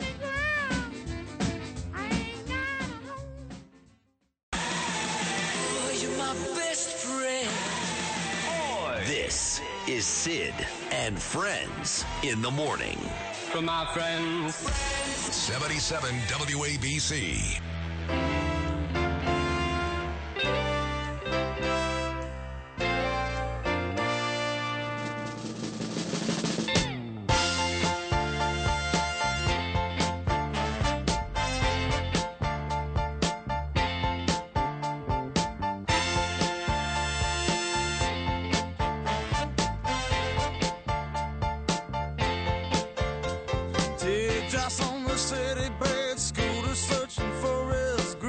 Well, they love the Steve Guttenberg interview. Leslie Slender, Joseph Abboud, a bunch of people texted me. It was really moving and very, very good. This is uh, the E Street Band. I'm going to go see Bruce Springsteen and the E Street Band, a private party. Then his show February 7th at the Hard Rock in Fort Lauderdale. Be on a um, personal plane, the whole thing very exciting. But Clarence Clemons, of course, the great saxophone player, of the E Street Band. Today, Clarence Clemons would have been 69, but he died, of course, a couple years ago. Great Clarence Clemons. So happy birthday to Clarence. 810 on your Wednesday morning. Bob Unanue is the CEO of Goya Foods. Many years ago down in Boca Raton, me and my beautiful wife Danielle got involved with a place called A Place for Hope. And what they do is they've got this huge campus in Boca Raton, and they rescue girls who were thrown into the human slash sex trafficking business, and they clean them up and give them a place to live and eat and work on fixing their issues, their psychological issues. And that was the charity that me and Danielle spent many, many years invested in in South Florida. So when I found out that Goya Foods is all about human trafficking, I was really excited to take part in this conversation with Bob and two lovely people that I've got um, in studio right now that I met just a moments ago. Tanya's got a daughter named Ava too. Is that right? That is absolutely right. All right. And uh, your name, of course, is your last name is on here. I apologize. No, no Uh, worries. Tanya Ramos Puig. and uh, you're Rafael Toro. Good morning, Rafael. Exactly. Good morning. Now, what is your job with uh, with uh, Um, Goya? I am the director of public relations for Goya. Oh, that, okay. And you, Tanya? I am the CEO of the Monique Burr Foundation for Children. Okay, so let's get Bob on the phone, learn more about what you're talking about. Exactly, Tanya. Bob, Sid back in the studio. Always good having you on. Good morning, my friend. Sid, you're you're great, and and the work that you and your wife are doing are incredible. And you know, we have a coalition of of people like Monique Burr that we've joined forces with because it's a 250 billion dollar business. It's one of the biggest industries in in in the world, along with drugs and arms trading and selling. And so it's so big, but the work of the heart of organizations like you just mentioned and and uh, the coalition that we've gathered together is so important. It is. In fact, uh, there's a very popular. I guess he's a uh, a, a. He's a UFC guy. This guy Andrew Tate. He's a kickboxer. My son knows who he is. Like he, he was going to fight uh, one of those Paul brothers, Logan Paul or Jake Paul or something. He all the kids know who he is, and he was just arrested a couple days ago overseas as part of some human trafficking scandal. Is that right, Andrew Tate? Phil, what do you got on me for that? Yeah, that's, that's pretty much what it is. Okay, great, great job, thank you. Uh, my step is the best, huh, guys? Aren't you impressed? Uh, do you know about that story, Tanya? About this I guy actually Andrew have Tate? not read it yet. Okay, well, he's a, he's a like the kids know who he is. He's a big deal, you know, UFC, kickboxing, Logan Paul, all that. Now, the, the, the foundation you're talking about is what exactly? Named after who? Sure. So the Monique Burr Foundation um, was created in honor of Monique Burr, who was a advocate for child protection. Uh, the Monique Burr Foundation has been around for 25 years, and our mission is really simple, Sid, is to keep children safe. Did she we- go through it, or she just was? Uh, um, no, she just was, you know, as a mother, Right. really big on protecting children and had um, served on a number of boards and was incredibly philanthropic. So 25 years um, later, here we are serving 9 million children around the globe. Wow. 2 million children thus, just this year. And again, our mission is very simple. We keep children safe. And the way we do that is we remove obstacles to prevention education because we recognize that prevention education is key to preventing several types of abuses. We have curriculum that's innovative from pre K all the way to 12th grade, and it addresses human trafficking, social emotional learning, mental health, cyberbullying, digital dangers, and all four types of victimizations and abuse. All right, boy. You know, my daughter's in college now. Uh, she's a little older, obviously. She's uh, 18 years old, Raphael. But, you know, I watch these horrible movies. I watch the ID channel. I watch the Lifetime channel. And she's going to Ibiza. She's going to Spain for uh, for spring break with her two girlfriends, who, by the way, one is more gorgeous than the other. And my daughter's a knockout. And I'm scared to death. I mean, forgetting about the little girl. Uh, uh, what is her name again? She was uh, taken from the hotel many years ago. She was a little, little blonde girl, a Oh, baby. yes, I you know what I'm recall that. talking about. They, Yes. they never found her. They never found with her. an M, which with an M. Madeleine, Madeleine. Madeleine. Uh, but it's not as if teenage girls don't go through the same thing. They could be on a vacation somewhere, then thrown in a van, and next thing you know, I never see them again. I mean, I know you, you, you hear about these things all the time, right, Raphael? Yeah, yes, but but unfortunately, the the the the biggest consumers of human trafficking are right here in the United States. Is that right? Yeah. It is. and uh, that's why we created Goya Cares because we want to focus on awareness and prevention. That's what we think is important. People think that this happens outside the country and people getting kidnapped, And but this does. happens right here as well. I think Florida and Texas are the two most uh, dangerous states when it comes to this. Is that right? Florida, Texas, California. All three of those. Yeah. So, Bob, that's um, thank you for that, Raphael and, and uh, Tanya. That's uh, a bit alarming for folks here. I mean, New York and New Jersey not necessarily as big in numbers as these other states, but Well, there are hubs. I mean, even in There New, are New hubs. Jersey, the Yes. Um, Ironbound is a big hub No for kidding. human trafficking as well. that's pretty scary, Bob. Hey, Bob is still with me. Are you still there, Bob? Yeah, yes, sir. Sorry, I had muted. Uh, yes, Sid. You know, uh, it's all about, I believe, the, the family. You know, we're in Texas. Uh, we have a facility there in Brookshire. Seventy percent of the kids have no father present. The the breakdown of the family when the steps of trafficking are grooming or befriending, intoxication, isolation, alienation, desensitizing, and capitalizing. Of course, at the end of the day, it's all about capitalizing, making a profit.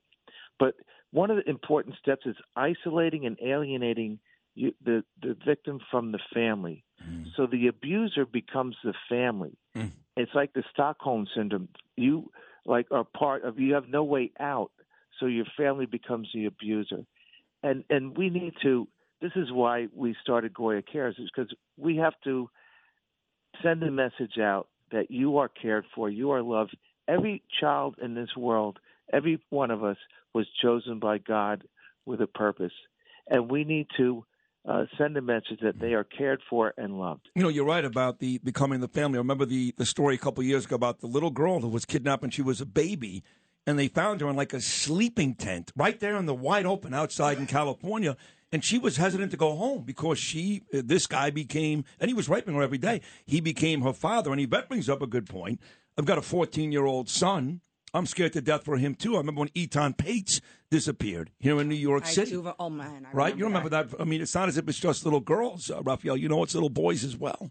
Yes, yes, it's it's both boys and girls, and and, and we just want to create awareness and prevention. We want to make people aware that this situation exists, and we want to do things to prevent it. We want to create red flags so that people know that this isn't what they can do about it. You know, we printed materials that have been distributed throughout the city, the state, and the country. We created GoyaCares.com, which has information on what you can do when you see these red flags. You know, we've created information on human trafficking. We've produced educational videos that outline what to do when young people get trapped in these situations. We funded organizations nationally, like Covenant House, that does exactly Yes. what the organization Yes. does, Yes. which helps these young people when they're when they're trying to rehabilitate themselves. We've also done things internationally. We fund a home in uh, in Costa Rica which takes teenage girls that've been the victim of, of child trafficking Yeah. and they and they help them get back into The society. same thing uh, the place of hope does down in Boca that I talked about. Yeah. Same exact idea. Give me, Tanya, if you would, one or two things that folks can do. I mean, look, at the end of the day, unfortunately, if there's somebody out there and they want to do something evil, nine times out of ten, despite your best precautions, they get it done. But what are one or two things people can do to at least minimize the chance that something as tragic as this would happen? I, I would say it's education, right? Um, just to kind of piggyback off of what you said earlier, the fear of, of, of a parent having their child succumb to this. I mean, one in four children will experience some type of abuse or traumatic event in their youth. Is that right? 25%, that's way too high. And then one out of 10 will be sexually abused before they reach their 18th birthday, female or male. Which brings us to why we're here today, because prevention education is key. And Goya Cares recognize that, hence why they had part, they're partnering with the Monique Burr Foundation, because what we want to do is remove obstacles to prevention education. We realize that if we're educating children, so to Raphael's point a moment ago, where they can identify the red flag Yeah. and have the language to articulate if they're in danger or they've experienced some type of abuse and then the adults in their life are empowered and educated to recognize it as well we keep more children safe and while i applaud organizations that are working with survivors i want to get in front of that we Right, want to right. get in front Before of that, that we want to prevent it from Sure. happening altogether Where can people find out more about that Monica uh, Burr Foundation? well, the Monique Burr Foundation, Monique, we're online. If you go right to our website, um, we're also on Instagram. You can follow us.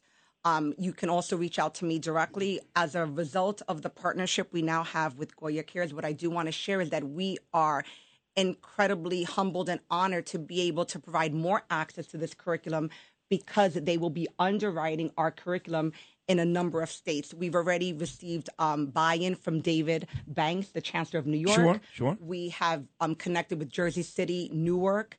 We're going to be working in California, in Texas. And so we're really looking to ensure that we can identify under resourced communities Yes. and provide this type of education. Got to get you with my wife, uh, the charity that we work with, we started for my son. Uh, Yes, I read got- about that. You read about that. Oh, I would love to God, connect I love her. you, Tanya. That's great. Which connect you with Danielle. And, Okay. Hey, Bob, this is uh, above and beyond the fact that Goya is such a tremendous company and everything you make is great.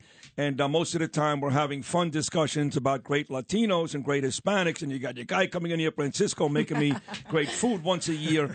Uh, this is. This is a very serious subject, and, and it, it, it brings a lot of warmth to my heart, Bob, that a guy like you, so successful in business, cares because this is a real issue in this country and around the world, and it needs to stop now.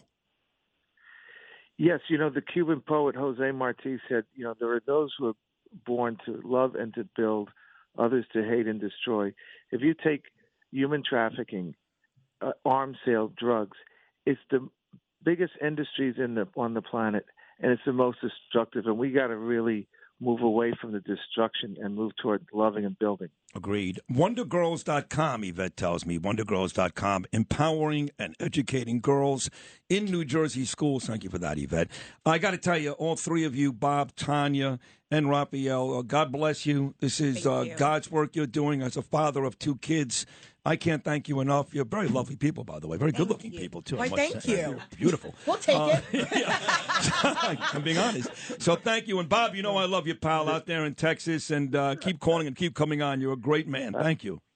Love you too, Sid. If I could just tell you real quickly, you know, this we have a situation in our company with a, a gal that went off to college.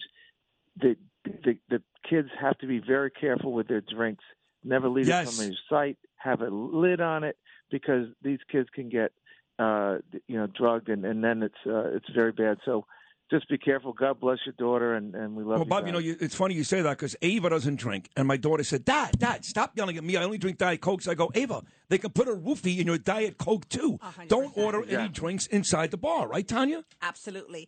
And I will say that if you go to the Monique Burr Foundation website as well, there are a number of tips for parents whose kids are traveling in camps, everything that you would need to know to c- protect your kids. And then one last thing I'd love to say because today is Human Trafficking Awareness Day.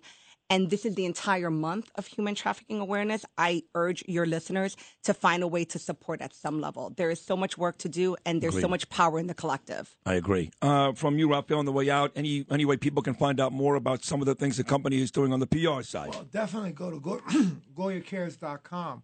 And, and my message to parents is watch what your kids are looking at social media. Yeah. Really, really important. I agree with you. know, you got to do that. That's why me and my wife are like we're like uh, spies. We look at everything. It's You just- have to. It's annoying. I'd be, if I was a kid, I'd be furious and I'd hate my parents, which I did for a little while. Like no, but think does. about it. When we were young, what did my mother have to do? She looked through my my book bag. She looked through papers. Yeah. Just now, you have to was monitor social media, Yes. cell phones. Much It's more difficult. Incredibly hard Yeah, to be a is. parent in this moment. Yes. Bob, Tanya, Raphael, I love all three of you. Thank you so much. You're all great. Thank you so much. And you too, Yvette. I love you too, Yvette Rodriguez. We love you, Back here at WABC. We'll take a short break. Lydia Reports is coming up next. Let's do Lydia. This is Lydia Reports on 77 WABC. Here's Lydia Serrani. You got cut off by the uh, announcement, Sid. There, sorry. Yeah, that's okay. Uh, um, so Joyless Reid, she once again is exposing herself for the racist that she is. I mean, they got rid of Tiffany Cross at MSNBC. Then you got Joyless Reid. She went after uh, Byron Donalds, Congressman Byron Donalds. You know, he's an African American young guy, up and coming. He served one term in Congress, but he is lighting everything on fire. Very, uh, he's just brilliant guy. And she brought him on her show, and she actually had the nerve to say to him, "Well, maybe they only nominated you as speaker because you're black." This is what she said right to his face. Take a listen to what she said. It definitely looked like they were looking for a response to Hakeem Jeffries in you. Uh, no, that was not any. that Because was you've not a- literally been there for one term. There are four African American members in the House caucus, the Republican caucus. There are 56 members in the Democratic caucus. So just, it's more diverse. There are more African American members just You that can cut her off. You can cut her off. I mean, who cares anyway? not- Yeah, I mean, she, she I know, cut her off, cut yeah, her she, off. she stopped She's short of calling him an Uncle Tom.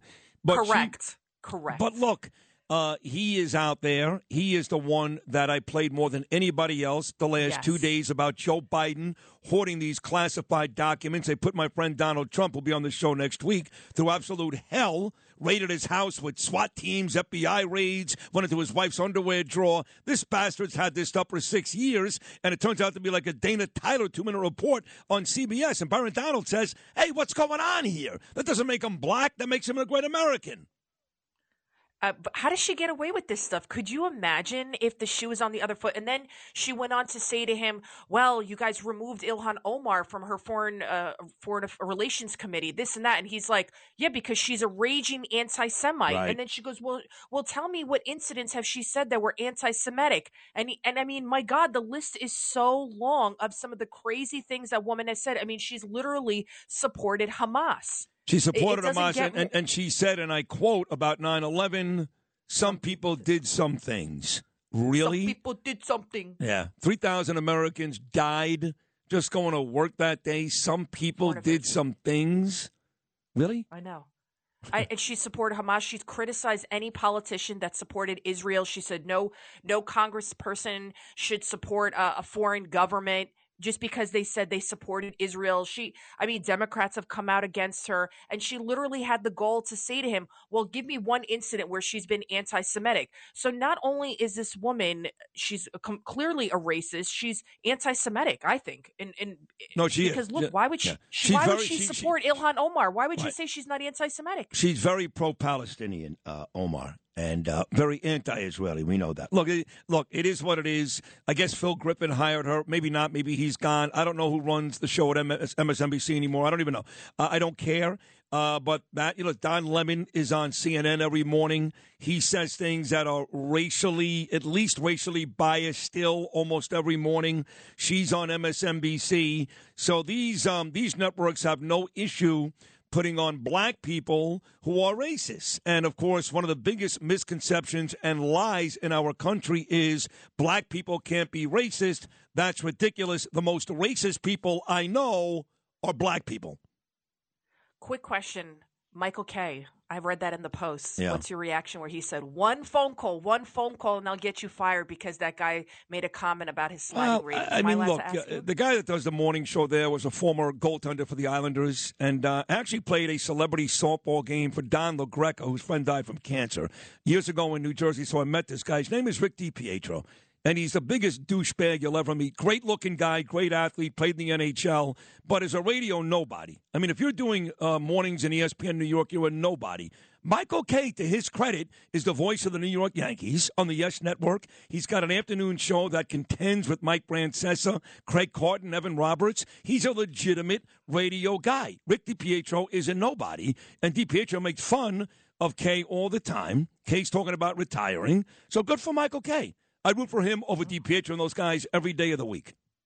You don't think it was a little obnoxious for him to say one phone call, just one Uh, phone listen, call, and make- I'll get you fired? Uh, let me make it very clear. Uh, it's the same thing with me here. One phone call, I'll get anybody fired. So well, I'll be sitting alongside the boss at five o'clock t- tonight, John Catsimatidis. We'll talk about Byron Donalds. We'll talk about the Biden documents. We'll talk about this FAA. I have to. You have to wonder: was it hacked? They're saying it wasn't. Well, that's hacked. what oh I've been God, For the entire. Yeah. I mean, as soon as it happened, I had John Catsimatidis on live on this show, 7 a.m. this morning, and I said, John, Russia, China, which one? And he said to me, Sid, you just never know. And he's right. You just don't know. So we'll talk about that and so much more. Catsimatidis, John Catsimatidis, Cats at Night, five o'clock. You don't want to miss it. This is Sid and Friends in the morning. 77 WABC.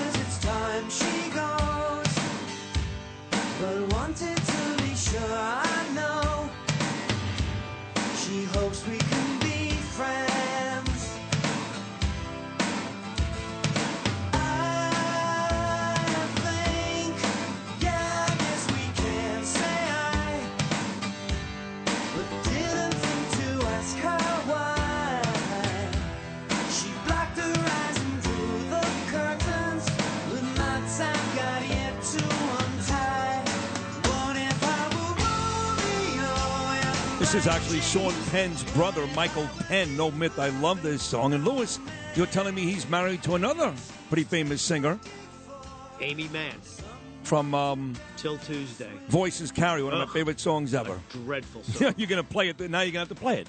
Now, because you made that really despicable comment about one of my favorite songs ever, now you're going to have to play it. What is this? What, what, what is? What are you, Curtis? Oh, talking about Curtis, I just got the nastiest text, a message from a person who said, "Don't put him back on. Don't do it. He's very nasty every day. It's not funny. It's not shtick. Don't put him back on." who's who's it from? I don't know. I don't know the lady's name. Oh, on my on my Instagram. Talking about Curtis, there's a race I want to talk to my next guest about. He happens to be one of my favorite people ever. I always say the two best politicians in the history of New York. No disrespect to Ed Koch. Rudy Giuliani and Congressman Peter King. King is on this show every Wednesday for four decades, a great statesman out on Long Island, Homeland Security. He did it all. And now he's a really close friend of my family. Here he is, the great Peter King. Good morning, Peter. How are you? Hey, Sid, I'm doing fine. How are you doing? I'm doing great. This um, Curtis, you know, is uh, one of his ex-wives. He's got about ten of those. Is uh, this Melinda Katz, who's a horrible DA? I must say, a horrible DA in the borough of Queens. And uh, there's a guy running against her that I think I'm going to endorse. I don't know. What do you know? Anything about this uh, about this DA race in uh, in Queens? Actually, uh, George Grasso is going to be running in the Democratic primary against Melinda Katz. Uh, I was actually at an event for George the other night in Manhattan. He's uh, a cop who worked his way all the way up to the top, every rank up to uh, first deputy commissioner under Ray Kelly during, you know, really the glory years of the NYPD. He was there for the dark years, and then the years when they took the city back. And for the last, I guess, ten years or so, he's been a, uh, a judge. He was the criminal court, and he ended up becoming the administrative judge for all the criminal courts and the Supreme Court in, in Queens County, and he's running for DA. Listen, I, I've known Melinda Katz over the years. I, I have no problem with her personally. Uh, you know, both of us, I think, probably think Curtis is a little nuts, but uh, other that, we don't agree on so much other things. No, but seriously, uh, this is not against Melinda Katz per se. It's important to have a DA, though. We have to send a signal. We have to get things done on bail reform and standing with the cops. It's not enough just to go after the uh, crimes that everyone agrees we should go after, like trafficking and things like that, which are important. But to really get out there and let the cops do their job, you need a tough DA, and George Grasso is the guy. Uh, at the uh, event the other night, there were people like the former First Deputy Commissioner Joe Dunn, who was there on 9/11, uh, Tony Carbonetti. I can go through the list of people who were there, and these are solid people who want to bring the city back. I grew up in Queens, grew up in Sunnyside, Queens. My father was a cop. I lived the 108th precinct, later the 105. So to me, it's important that we bring New York back. Let's start in Queens, and uh, so I'm supporting George Grasso. It's going to be tough. He's going to be you know, running against the machine. Uh, you saw what happened to your friend Tom Sullivan when he ran against the machine. But George Grasso is going to do it. So anyway, that's one. Uh, so I, I would urge everyone to really look at the George Grasso campaign.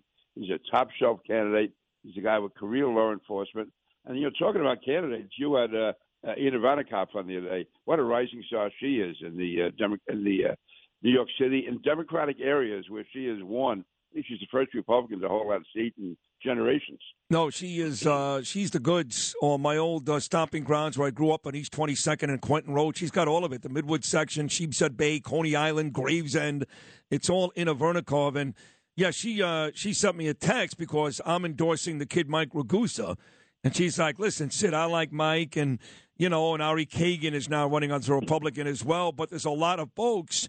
That are still going to run a lot of Republicans. So she just wanted to slow me down. But I'm like, Inna, you're a politician. You care about that. My friend's a Republican. He's a friend. That's all I need. But she was, she was uh, trying to explain to me, wait till the whole field is set, then make your decision, which I can understand. But that's her job to do, not mine. Yeah. Uh, in fact, I had breakfast with uh, you know last week down in uh, Bay, and she was there with a, a good friend, is Anna Dalfos, who was also considering running. In fact, I understand she may even be announcing a campaign the next few days for the same seat that your friend Mike Ragusa is running. For. And I was So I was told, see, by the way, some people in the know told me days ago that Inna is already in the bag for Anna. So if you had breakfast with Inna and Anna a couple days ago, maybe they're right. I don't know. I don't know. Yeah, we were talking about a lot. Listen, I, I, I first met Anna in the summer of 2020 when cops were being assailed and attacked and defunded. And she's from Brooklyn, but she organized a rally at Eisenhower Park, back to blue, in uh, I guess July of uh, 2020. They had to stop the traffic. There was so much, tra- uh, so many people showed up. What a what a tremendous rally! And then I went and visited a number of uh, station houses around the city, I know Queens and Brooklyn, where she was bringing food and donuts and everything to the cops, you know, to show support. And uh, anyway, she's she's been out there. She's a teacher. So if if she runs and looks like she's going to be announcing in the next few days, I, I think she'll be a strong candidate. But listen, I'm out here in Nassau County, but I just like to encourage good people to run. I've been telling Anna for the last you know, two years she should try and find a place to run.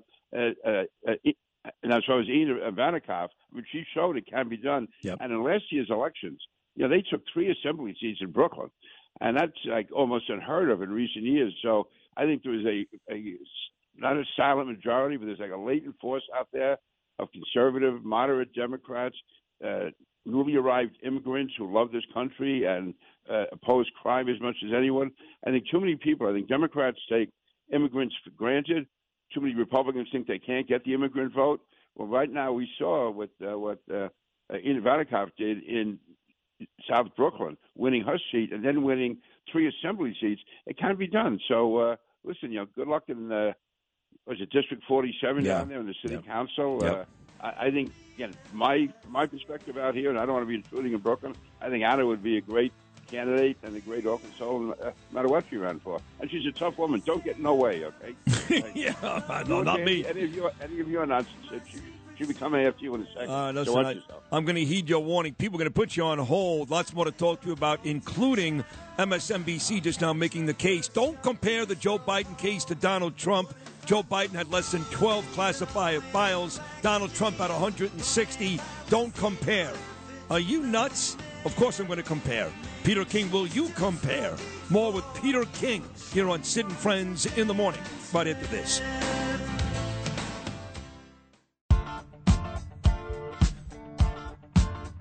Oh, come on. Pink Floyd? What a great song. We don't need no education. We don't need no thought control. We need condoms. Is that what they say? Yeah, they say that in Yeah. three versions. Two, they say Yeah. education. All right. Peter King is uh, back with us. So you heard me talking about this MSNBC. They're making an argument moments ago that Donald Trump had over 160 documents and Biden has less than 12 and trying to make it as if Biden did nothing wrong. And in fact, it was like a two second story locally with Dana Tyler on CBS. Poor Trump, who's going to join me on this show next week, by the way. They got the FBI coming, the SWAT team, they're breaking into his wife's underwear drawer. I mean, come on. They think we're stupid. It's the same exact thing. In fact, at least Trump, Peter King, can declassify that information. Joe Biden couldn't even do that. Okay, uh, first of all, uh, you know that is classic MSNBC, and you can say which is worse, one or the other. The fact is, yeah, you know, the idea is that they had documents they shouldn't have had, and Joe Biden was so self-righteous when he was on 60 Minutes. He couldn't understand how anyone could do this. Listen, if this happened a year or so ago, and Biden said, "Oh, geez, I wasn't aware, I didn't know," and all that, that's one thing. But after uh, Donald Trump, uh, after people went after him, and then Biden went on television, not uh, even beginning to comprehend how any person could do this, and Donald Trump's the most evil guy in the world. Shows the hypocrisy of Joe Biden, also the hypocrisy of MSNBC. And uh, I mean, listen, Donald Trump doesn't make it easy by basically saying "screw you" to all these people. But uh, in, in essence, it's, it's the same thing. He had documents he probably shouldn't have had. Biden had documents he shouldn't have had. And for MSNBC to say that it's all that it's these are totally different, that's classic MSNBC. By the way, every president has that. Barack Obama has, I don't know how many documents still to this day, guaranteed they're classified. Boxes and boxes is what I heard he's got in Chicago. So I believe every president does it. I just don't know why with Donald. Well, why?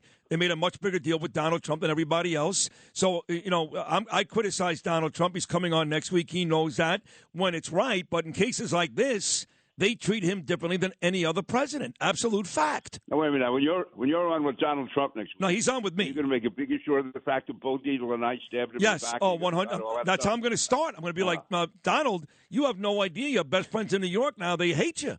Peter King, Bo Dietl. You're going I to. grew up in Queens the same time I know. Trump. I tell you. You're going to find out on Friday how I was able to score Trump next week, and not just next week, but maybe on a semi-regular basis throughout his campaign, which is a huge score for this show. But you'll find out. Okay, so you're going to knock my segment off for Trump. Is that what you're saying? It's a possibility. Yes. I'm sorry. Okay, okay, okay. You're going to make one phone call, and that'll be it, right? One phone call like Michael Kay. It's either you or Curtis. I don't know. hey, stick with Biden. Listen, all I know is so long as Lou Rufino's there, we're in good shape. He's always going to be here. Biden was in Mexico yesterday. Peter, by the way, you're going nowhere. You're brilliant, and I love you. Um, he was in Mexico yesterday talking about. Uh, listen, the border's okay, and uh, he went to El Paso for three hours. They cleaned up the place. Actually, they actually swept by the border where Joe Biden went. I mean, he sounds like he's completely out of touch. No, Yeah, well, he is. But, uh, I mean, this is, again, insulting people's intelligence. People know what chaos is at the border. They know how dangerous it is. They know that it's because of Joe Biden. He basically invited all these people in. Donald Trump had stopped it and it was under control to the extent it could be. But Biden is responsible for this. Then they get down there and you couldn't find an immigrant anywhere. I mean, it was it was clean. It was like, uh, you know, someone's clean bathtub or something. No, this is, uh, it, it's hypocrisy. It's insulting people's intelligence. And uh, he, if you just once would level and say, listen, I, I I misgauged how bad this is going to be, but now we have to we have to do what we have to do. No, he's making. First of all, he made believe all along it wasn't there. Then he says it is serious. I'm going to go down there. And when he gets there, there's no one around. So no, it's an insult, and uh, it, again, it shows his contempt for the uh, American people. really does. Hey, Peter, as always, a great, great appearance. Love you. Thank you so much for all you do There's Wednesdays. trouble between me and Curtis. I think he's a great American. You shot me with trouble with Curtis and his ex-wife and everything else. I, I know. You I- cause so much trouble. I can't wait to find out what I can do next week to you to get you into trouble again. I love you, Peter. to the president. I will. You too. Best of your family too. Uh, that's uh, Peter King. I think Donald Trump still loves Peter King. Everybody loves Peter King. Seriously, if you don't like Peter King, I'm going to make a very bold statement right here. If you don't love Peter King, you don't love Jesus. God bless that statement. Thank you. There you go. Back into this.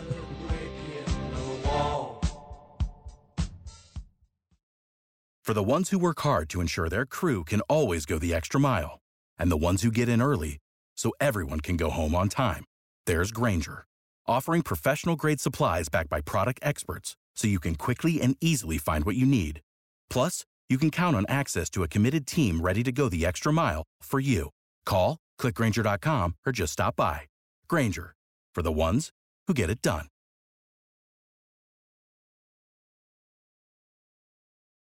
Entertaining and informative. This is Sid and Friends in the Morning. 77 WABC. In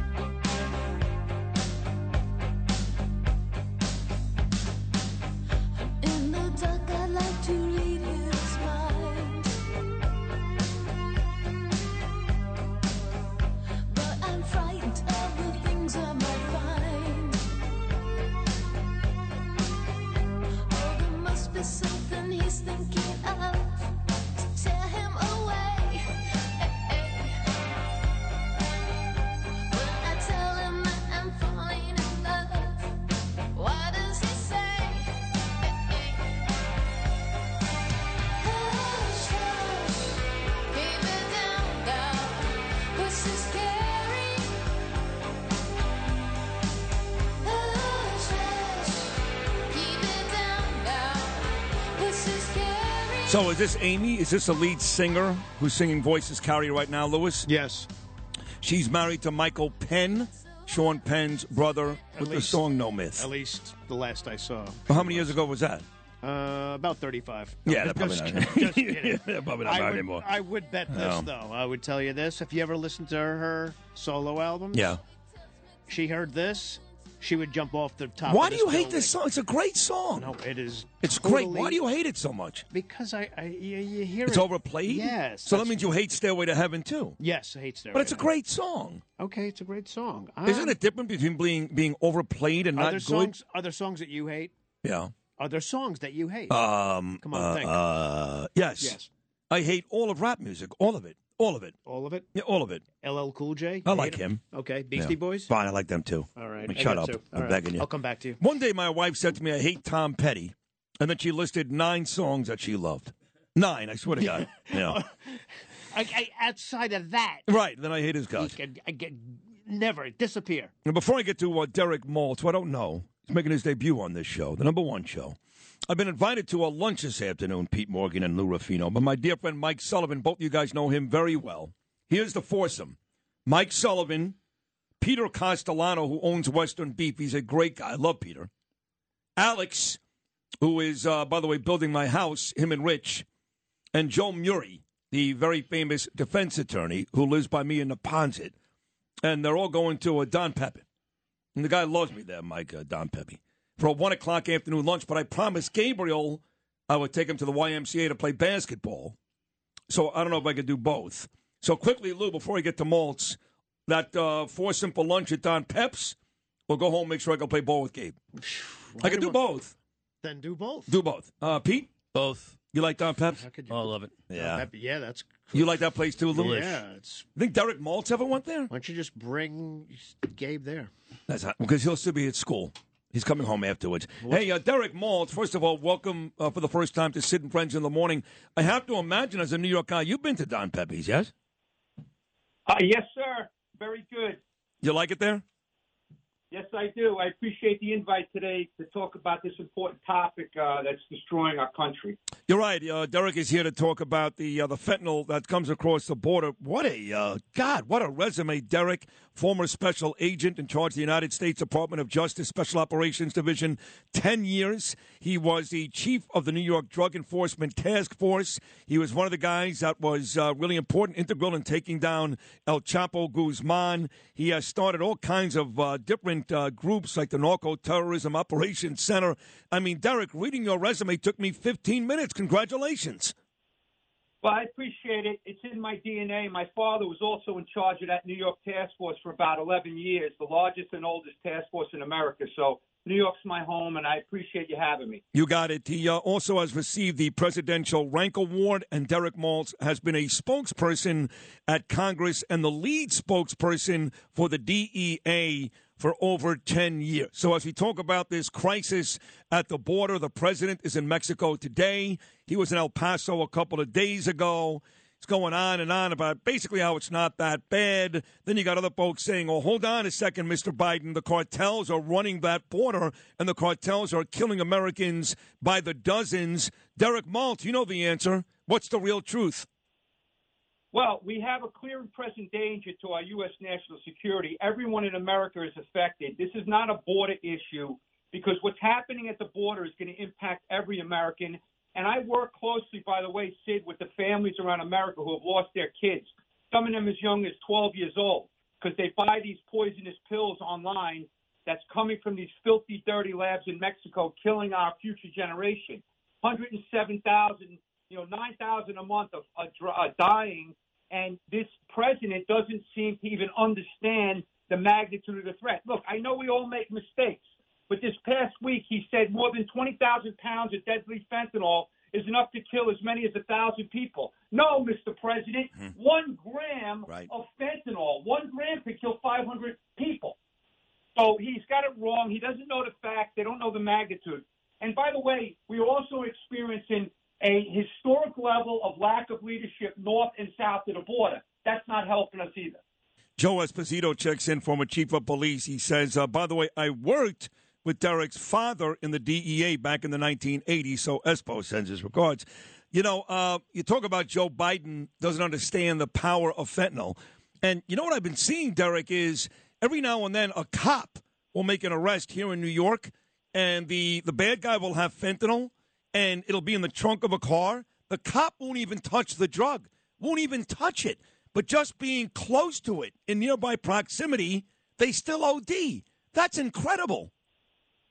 Well, Sid, first of all, the families against fentanyl have gone very aggressively to designate fentanyl a weapon of mass destruction. It's super powerful, super deadly, very addictive, and very cheap to make. So the cartels are making these damn pills for less than 15 cents a pill, and then they sell them in America for 10, 20, 30 dollars a pill. Oh, so here's the thing. Yeah, it's very dangerous to our first responders. And w- there's a lot of unknowns too, and there's a lot of new chemicals that are being made in these Chinese labs, like isonitazine and etonitazene. And nitazene class is a very powerful synthetic opioid, more powerful than fentanyl, and that stuff's coming into America too.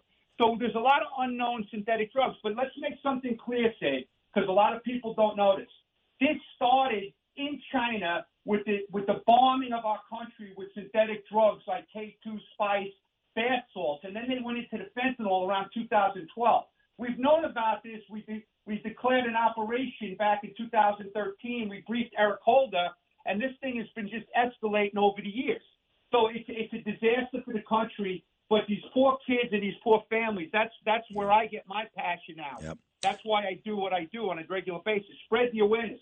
Our schools will teach critical race theory, but they won't tell American kids that they will die if they take these these illicit substances because they're all tainted. Wow, that is unbelievable, and you're right about that. My son, for example, learns about, like you said, CRT and, and slavery and all this. You know, a new movie, Will Smith, Emancipation, and up already. How about some of this stuff? You're right, that's killing Americans by the dozens. I want to follow that trail again, Derek, because most people don't really realize how this works. So these drugs are made in China. How do the Mexican cartels then go about getting it? Are they in bed with the Chinese government? How does that whole thing work? Where the drugs go from China to the Mexican cartels to the streets of Staten Island? So great question. So back around 2000 and let's just say 12, we started seeing our country being flooded on the internet in mail packages coming directly from labs in China with this poisonous fentanyl. It was mixed with heroin. We saw a lot of deaths. Then what happened was over the years, China started sending pure fentanyl right to the Mexican cartels.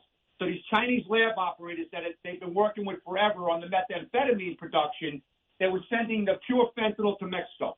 Once Mexican cartels started realizing the profit, they started making their own. So the Chinese lab operators were sending all the precursor chemicals directly to the cartel lab operations. Well, let me They ask you so the, the, the Chinese lab, or the Chinese lab operators, Derek, are sending the substances right to Mexico. Does the Chinese government get anything out of that, or is this just basically the lab operators acting on their own? Well, the Chinese government is Communist Party, and they have an unrestricted warfare to destabilize America, and that's what this is about, and that's what no one's talking about. And by the way, Sid, here's another thing. You'll see a lot of breaking news today about all this stuff out of Congress on the Chinese. Well, guess what? The Chinese are doing all the money laundering in America for the cartels. The kids that are coming here on visas are picking up millions of dollars in the streets of New York, Chicago, LA. And what they're doing is they're giving the cash to Chinese business owners who are buying property, real estate, and investments in America on cartel cash. And then they're getting the money back to the cartels very efficiently and effectively. And that's why business is booming. Because the chemicals are coming from China, the money laundering is being done with China, and our government's not even talking about it. Wow. It's a disgrace.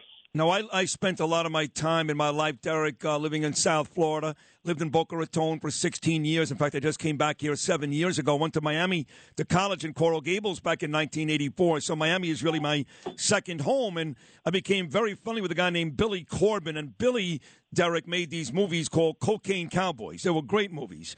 And uh, they, they told a story about the lady, the grandmother who sold all the coconut and stuff. And, and I remember almost every night there was a huge bust on the shores of Miami with all this cocaine coming across. So I know about the border. I know they're coming across the border with drugs. But Derek, are we still experiencing the same type of drug trade in terms of numbers in Miami and other places that we saw when I was a kid? Well, the cartels, the Mexican cartels, have taken over distribution of all drugs in America. The Colombians are not involved like they were back in the 80s. Gotcha. So, but just so just so it's clear, in New York City, in New York State, I should say, last year they seized over 70 million lethal doses of fentanyl, 1.9 million pills, and by the way, the DEA has put out a emergency notice that six out of 10 pills that they analyzed have a potentially lethal dose of fentanyl. So just in New York State, and by the way, Sid, there's mass poisonings in New York right now. Broome County, the first 11 days, early December, seven dead. Onondaga County, right before Christmas, 14 poison in a day and a half. And so it's just madness in America. We have people literally in Hamilton County, Ohio, in the first five days of October, 16 days. You don't even hear about this on the news. Nope, you don't. So, Derek, in in about 60 seconds, uh, you dedicated your whole life to this. You and your father. God bless both of you. And, you know, you still speak in front of Congress, and, and you're going to be a huge part of this show, I hope, moving forward. Uh, if Joe Biden called you today and said, Derek, okay, I admit it. I admit it. I blew it. We're in trouble. I can't stop the drugs. What do I do? What would your advice be to the President of the United States right now? All right, immediately you got to educate these kids. PSAs, education in the schools, middle schools, high schools, colleges. But we have to destroy the chemical production labs in Mexico immediately. That's where the poison's coming from. We have to get Mexico. Well, hold, hold on, hold on. How do you how do you how do you do that? You drop bombs? I mean, how do you go about doing that Well, practically? ab- okay, so this sounds aggressive to everyone probably listening, but we've never in the history of this country had terrorists killing American kids and Americans like we have.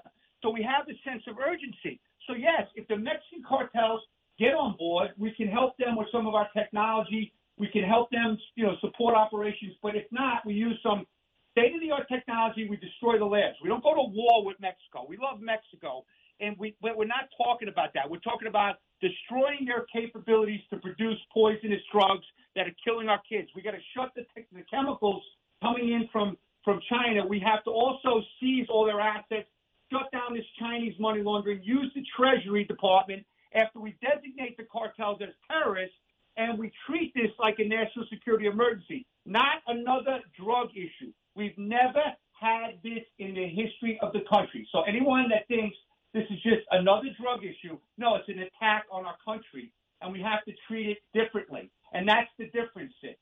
What an amazing conversation. What a what, what a first time on this show. Derek Maltz. I look forward to bringing you back many, many, many times. Thank you for your service to this country. You're a great American, and thank you for a great conversation on this show this morning. Thank you so much. Thank you, and I appreciate you calling me because this is an important topic, and I know you have a top show. So thank you, and God bless. Happy New Year. You too. Happy New Year to you. That's Derek Maltz, a true American hero right there, folks. And hopefully Derek will come back often because that guy, that guy's got balls of steel. That guy's a great American. You're my best friend. This is Sid and Friends in the morning. From my friends. 77 WABC.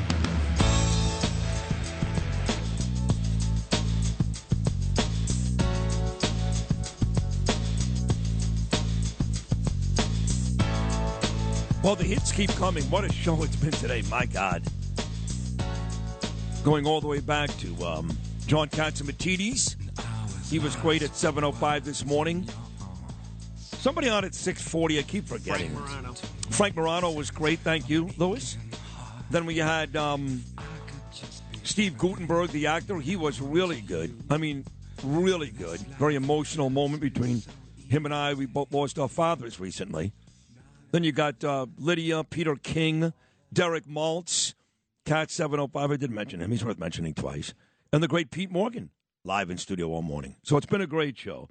Now we go to the man that really ran one of the greatest races I've ever seen, nearly won the gubernatorial here in the state of New York. And what better guy to bring on the day after that disastrous state of the state that Kathy Hochul put on yesterday than Lee Zeldin.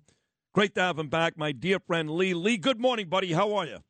You know, you're going through the, the lineup and, and you're missing the, the most important ingredient. There was one constant all morning, and it was Sid freaking Rosenberg. God, I love you.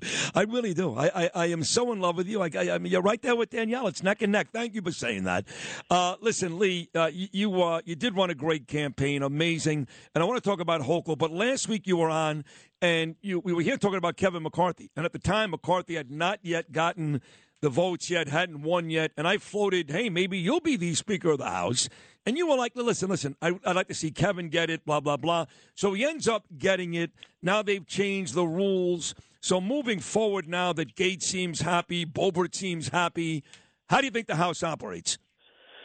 It's going to be hard. I mean, to be honest, you know, you have a balance of power in D.C. So for either party to be able to get something done, it's impossible to do it without the other party. Uh, you can conduct oversight in the House of Representatives desperately needed. So we'll see those investigations getting launched quickly, substantively, subpoenas. The, the oversight function is going to be uh, a win. Uh, that they are going to be able to get good stuff done. From the legislative standpoint, it's going to be hard. And inside the House Republican Conference, it's a very small majority, uh, and it's not going to be easy to be able to keep it together. Uh, they changed the motion to vacate to just one member. One member can uh, call to try to vacate the speaker chair at any time. But this is the way I view it. If you're doing a great job as Speaker of the House, then you don't fear it. Because if somebody calls up a vote to try to vacate the chair, if you're doing that good of a job, then you're going to have a vote and you're going to actually come out of that even stronger than you were before.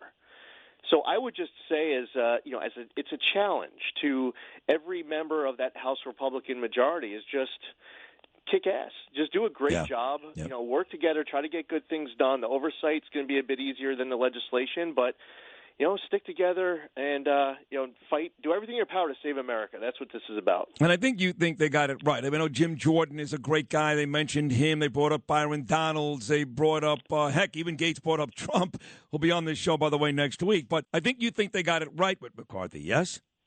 Hey, that's up to uh, that's up to Kevin. Uh, you know, going forward for the next couple of years, it's not going to be easy.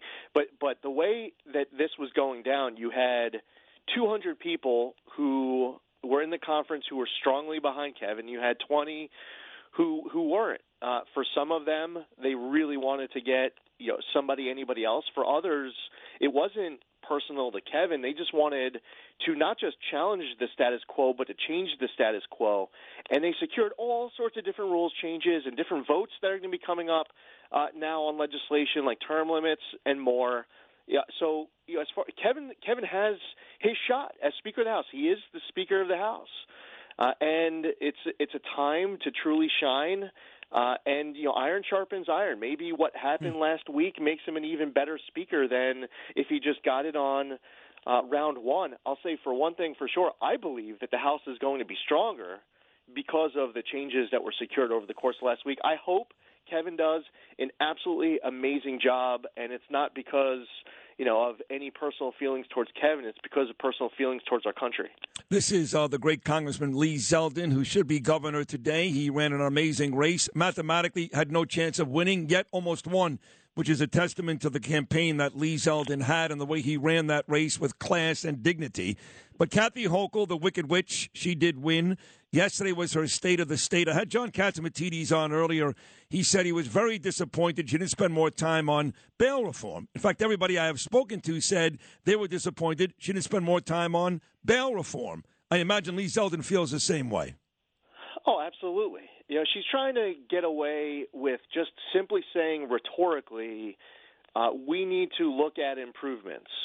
And then hopefully all the people who are just willing to hold her water, who want to see her you know, be successful even if she doesn't actually accomplish anything, that they would just say, oh, look, she's acknowledging that we need to make changes to bail reform. Now, if there's no changes made to bail reform, it's everybody else's fault, but she tried. No. What I would do is I would stand there yesterday and say I am declaring a state of emergency here here in the state of New York and we uh, on crime and we are going to suspend cashless bail and the HALT Act and less is more and raise the age and discovery law changes. We are going to unapologetically back our men and women in law enforcement. We need to give judges discretion to weigh dangerousness when setting bail. Our priority is going to be with law-abiding New Yorkers, not the criminals. We are taking back our streets. We are taking back our subways. Enough is enough. The people of New York have an Albany that has their back again, the law abiding New Yorkers, that is. Now, instead of doing that, because, you know, Sid Rosenberg knows what to say, Lee Zeldin knows what to say. If you actually want to lead and, and, and make this city and this state safer, but instead she says that we need to look at any possible improvements. Next topic. That doesn't work. That's what she did. You're right. Possible improvements next topic. And, you know, I mean, she she, she talked uh, very little about uh, even corruption, something that you brought up. I, I did actually play a whole bunch of uh, your cuts because you did that uh, little speech. I guess you're outside your house. You're all dressed up. You look great. And you broke down the state of the state. And I played about six or seven cuts, Lee, early this morning because I thought you had the best wrap up of what she did. But not just bail reform, there were three or four other major issues going on here in New York that she basically didn't even mention. Yeah, what about our, our schools? Improving the quality of education in our schools, lifting the cap on, on charter schools, kids stuck in multi generational poverty having access to a better performing school. Where, where's that? I mean, wh- you, you know, you talk about housing. Her housing plan is actually an assault on the suburbs. I mean, she's talking about uh, uh, basically anointing herself as town supervisor, county executive, emperor, and more, giving herself all of these titles. If if some local suburb that didn't vote for her, I mean, listen, she's targeting Long Island. She got creamed on Long Island. So because you, just you could see it on her face. You go back and watch the video of the State of the State yesterday, and she's a, she's recognizing these other elected officials. She's going through the other Democratic statewide elected officials, and then Carl Heastie and Andrea Stewart Cousins and Peoples-Stokes. Look at her face when she is uh, recognizing Rob Ortt, the Senate Republican leader, and look at her face when she's recognizing Will Barclay, the Assembly Republican leader.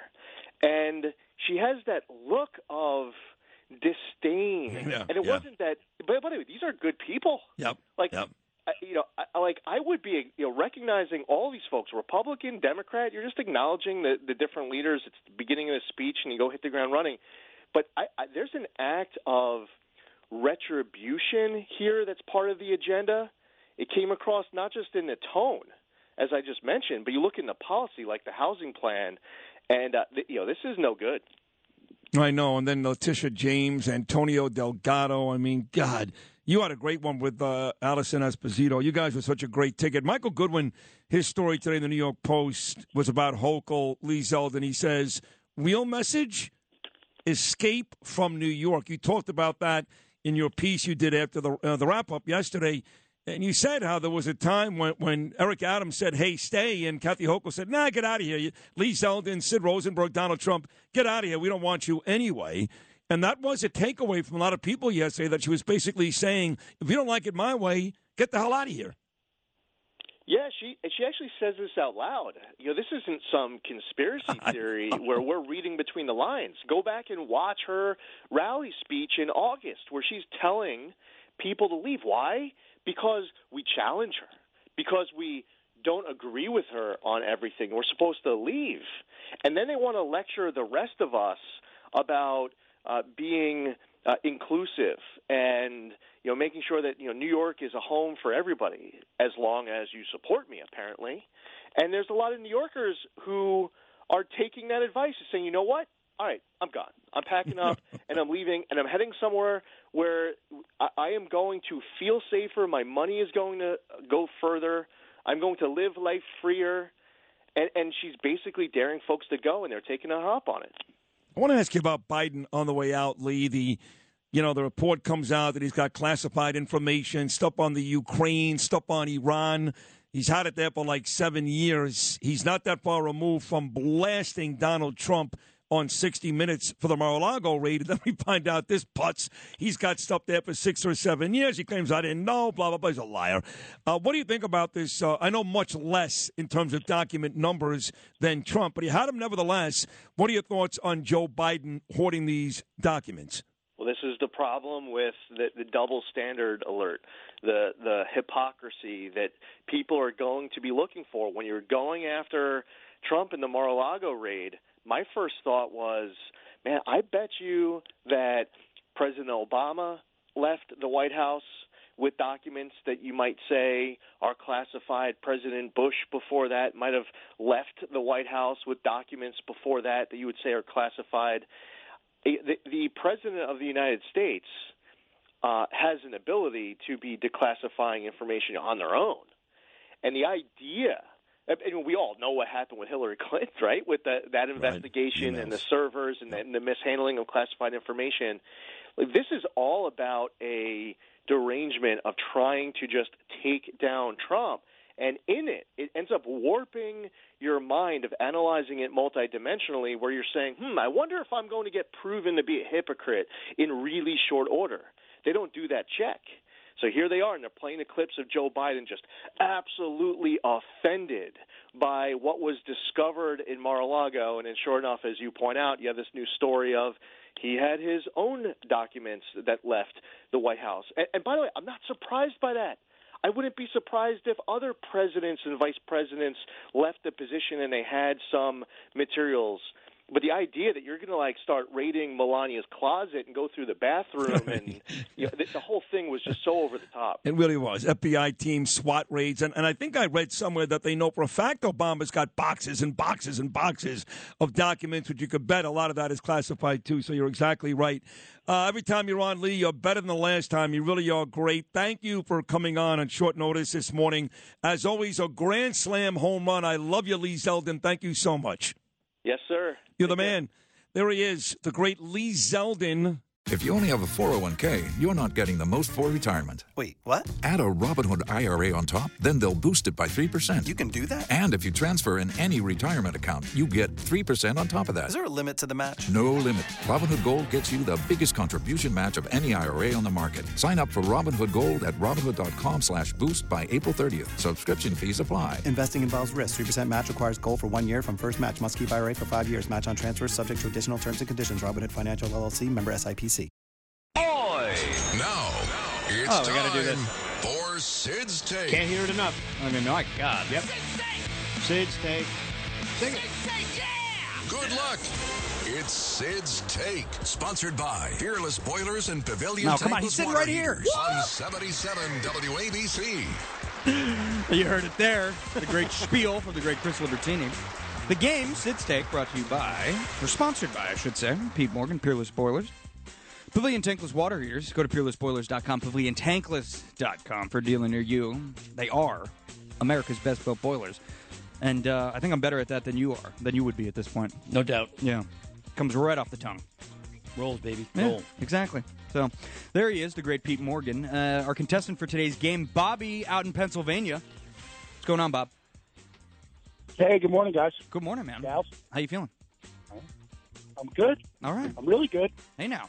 Very Really good. good. We, lo- we love to hear that on a Wednesday morning. Really? Wow. Yeah, you know, I mean, I was, you know what? I was missing my va va boom, And when I listen to Sid, I get it back.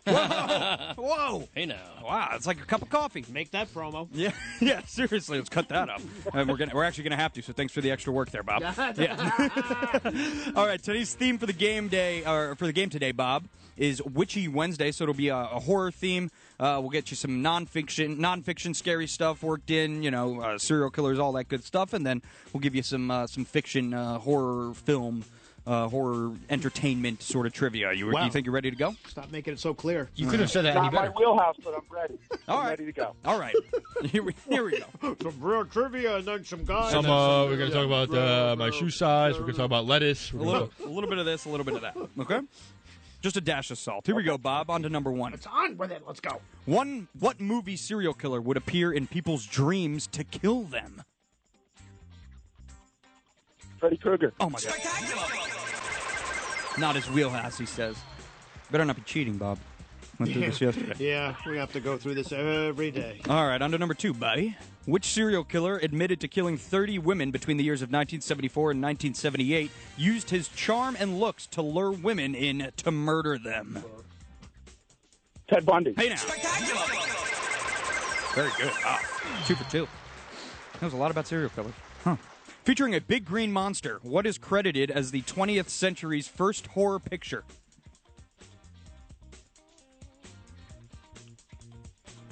Give it to me, Bob. Too much time. Too much time, Bob. Bob. Wrong answer. Swamp creature. Nope. Something. Nope. Oh, the blob, the goo, the goo. That was a good effort, though, The Bob. blob. The correct answer it was right. It was right there. At the, it's at the top of your brain. Frankenstein, my guy. I'm thinking of Boston Red Sox. the Okay. Green Monster. No, oh, well, see, well, that that's where this is not sports trivia, Bob. This is horror Sydney. trivia. Exactly. Sydney. Exactly. Yeah. Here we go. On to number four. Bob, you're two for three. What New York City murderer killed six people with a 44 caliber pistol that led to the biggest police manhunt in the city's history? The 44 caliber killer, and his name was Mm-hmm. Mm, type, type, type. Sam. Nope. Sam. Nope. From kind of. Nope. Nope. You had you had a little bit of it there. It kind of was Sam. Yeah, but it wasn't, No, Phil. it's not Sam. David Berkowitz, aka the son of Sam. Not, not the same. Close two enough. people. But not really. On to number five, Bob. Let's uh, end it on a high note. You are two for four. Let's go three for five here. What was the name of the demon from the 1973 classic The Exorcist? You not him- going to give him the give him multiple the choice? choices. Oh, sorry. It's multiple choice. A. Paradoja. B. Pazuzu. C. Panini. Paraduju. Very good. Is it? No, wait. What, No, it's which not. one? What did you say? He combined two of them. Well, yeah, yeah. What what letter did you say? He, well, he's wrong either way. You got, Parazuzu. Yeah, yeah. All right, two two for five ain't bad, Bob. Two for five is All right, not a bad score. You did Well the best done. you could. Yeah. This is Phil's ridiculous quiz. Yeah, you started hot and then you ended. You ended on a ridiculous. Unbelievable. losing. Genius. What do you mean ridiculous? All right, we'll, we'll keep Bob on hold and Phil will shut up for it, one guys. second. How much did he get? That's what you think. He went two for five. All right, look how look how handsome Bo Dietl looks today. By the way, Oh, well, he's wearing a blue suit. Uh, he looks good. And he's got a He looks gun. good. He's Oh, got my the tan. He's got the pink. He, look, So he he looks looks great. best. Yeah, yeah, exactly. He's the most handsome man here. Are you ready to go? No, Okay. let's go. What movie serial killer would appear in people's dreams to kill them?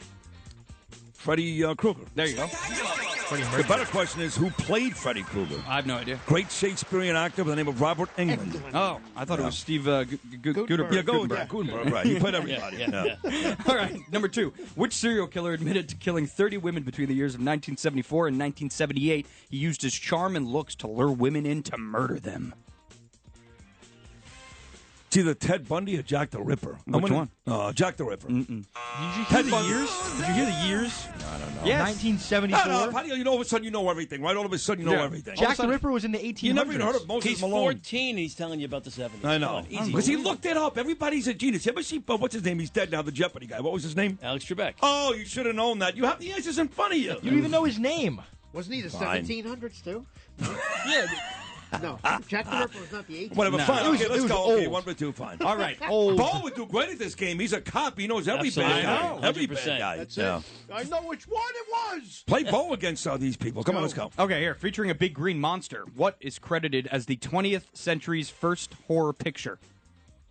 The Blob? Oh, What is it, Bo? Frankenstein. Frankenstein. What about the big green? Mo- oh, yeah, it was green, I guess. Right? Yeah. Okay. Yeah. All right. The guy, the guy said uh, the, The wall at Fenway Park. Yeah, Yeah, yeah, he did. He did. exactly the right what field did. wall at Fenway Oh, they Park. did, right? Yeah. Right. Here. What what New York City murderer killed six people with a 44 caliber pistol that led to the biggest police manhunt in the city's history? David Berkowitz. Very good. I think Bo Peter was involved in that case. There Yeah, he is, he the was, great yeah. Bo. So you're Yeah. two you're two for four. You, You need- know that uh, Bernard, my late uh, partner, God rest his soul, used to sell Berkowitz cigarettes and heroes at the deli in Queens, not Huh? far from where they found the ticket on his car. Of course we know. He's told the story a million All right, times. fine. He's not, you can't tell it I anymore, heard right? it. I was Wise ass. the show, yeah. I Yeah. know. So I, I never to tell knew the that. forum now, okay? Because you, you, you may have already it. died, you I love jerk. it. God. All right, you need this to win. you need this to win. All right, I'll All win. right. Let's go. What was the name of the demon from the 1973 classic The Exorcist? Is it A. Paradoja? No, I'll tell you right now. Don't don't even bother. The great uh, Linda Blair played uh, Reagan, like Ronald Reagan. But yeah, give me the rest of the demons. Go ahead. B. B. Pazuzu. Right. Or C. Panini. Is this a real question? This is a real It question. is. What was uh, B again? Pazuzu. And what was? I can't even look at him when he's. He, he has such a goofy face. Uh, what, what is that? What's uh, wrong what with is my that again? Paradoja. We're running out of time. I, don't know. I, think you, I think you have that on your penis, actually, the other first word. I'm going to go with uh, P, Papa Poo Poo.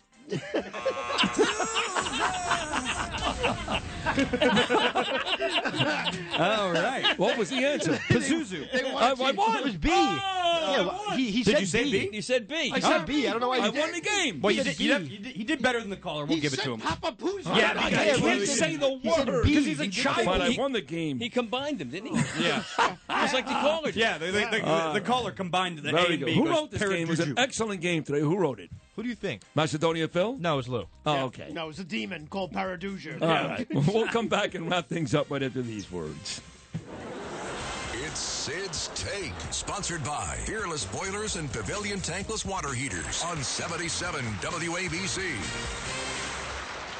This is Sid and Friends in the morning. 77 WABC.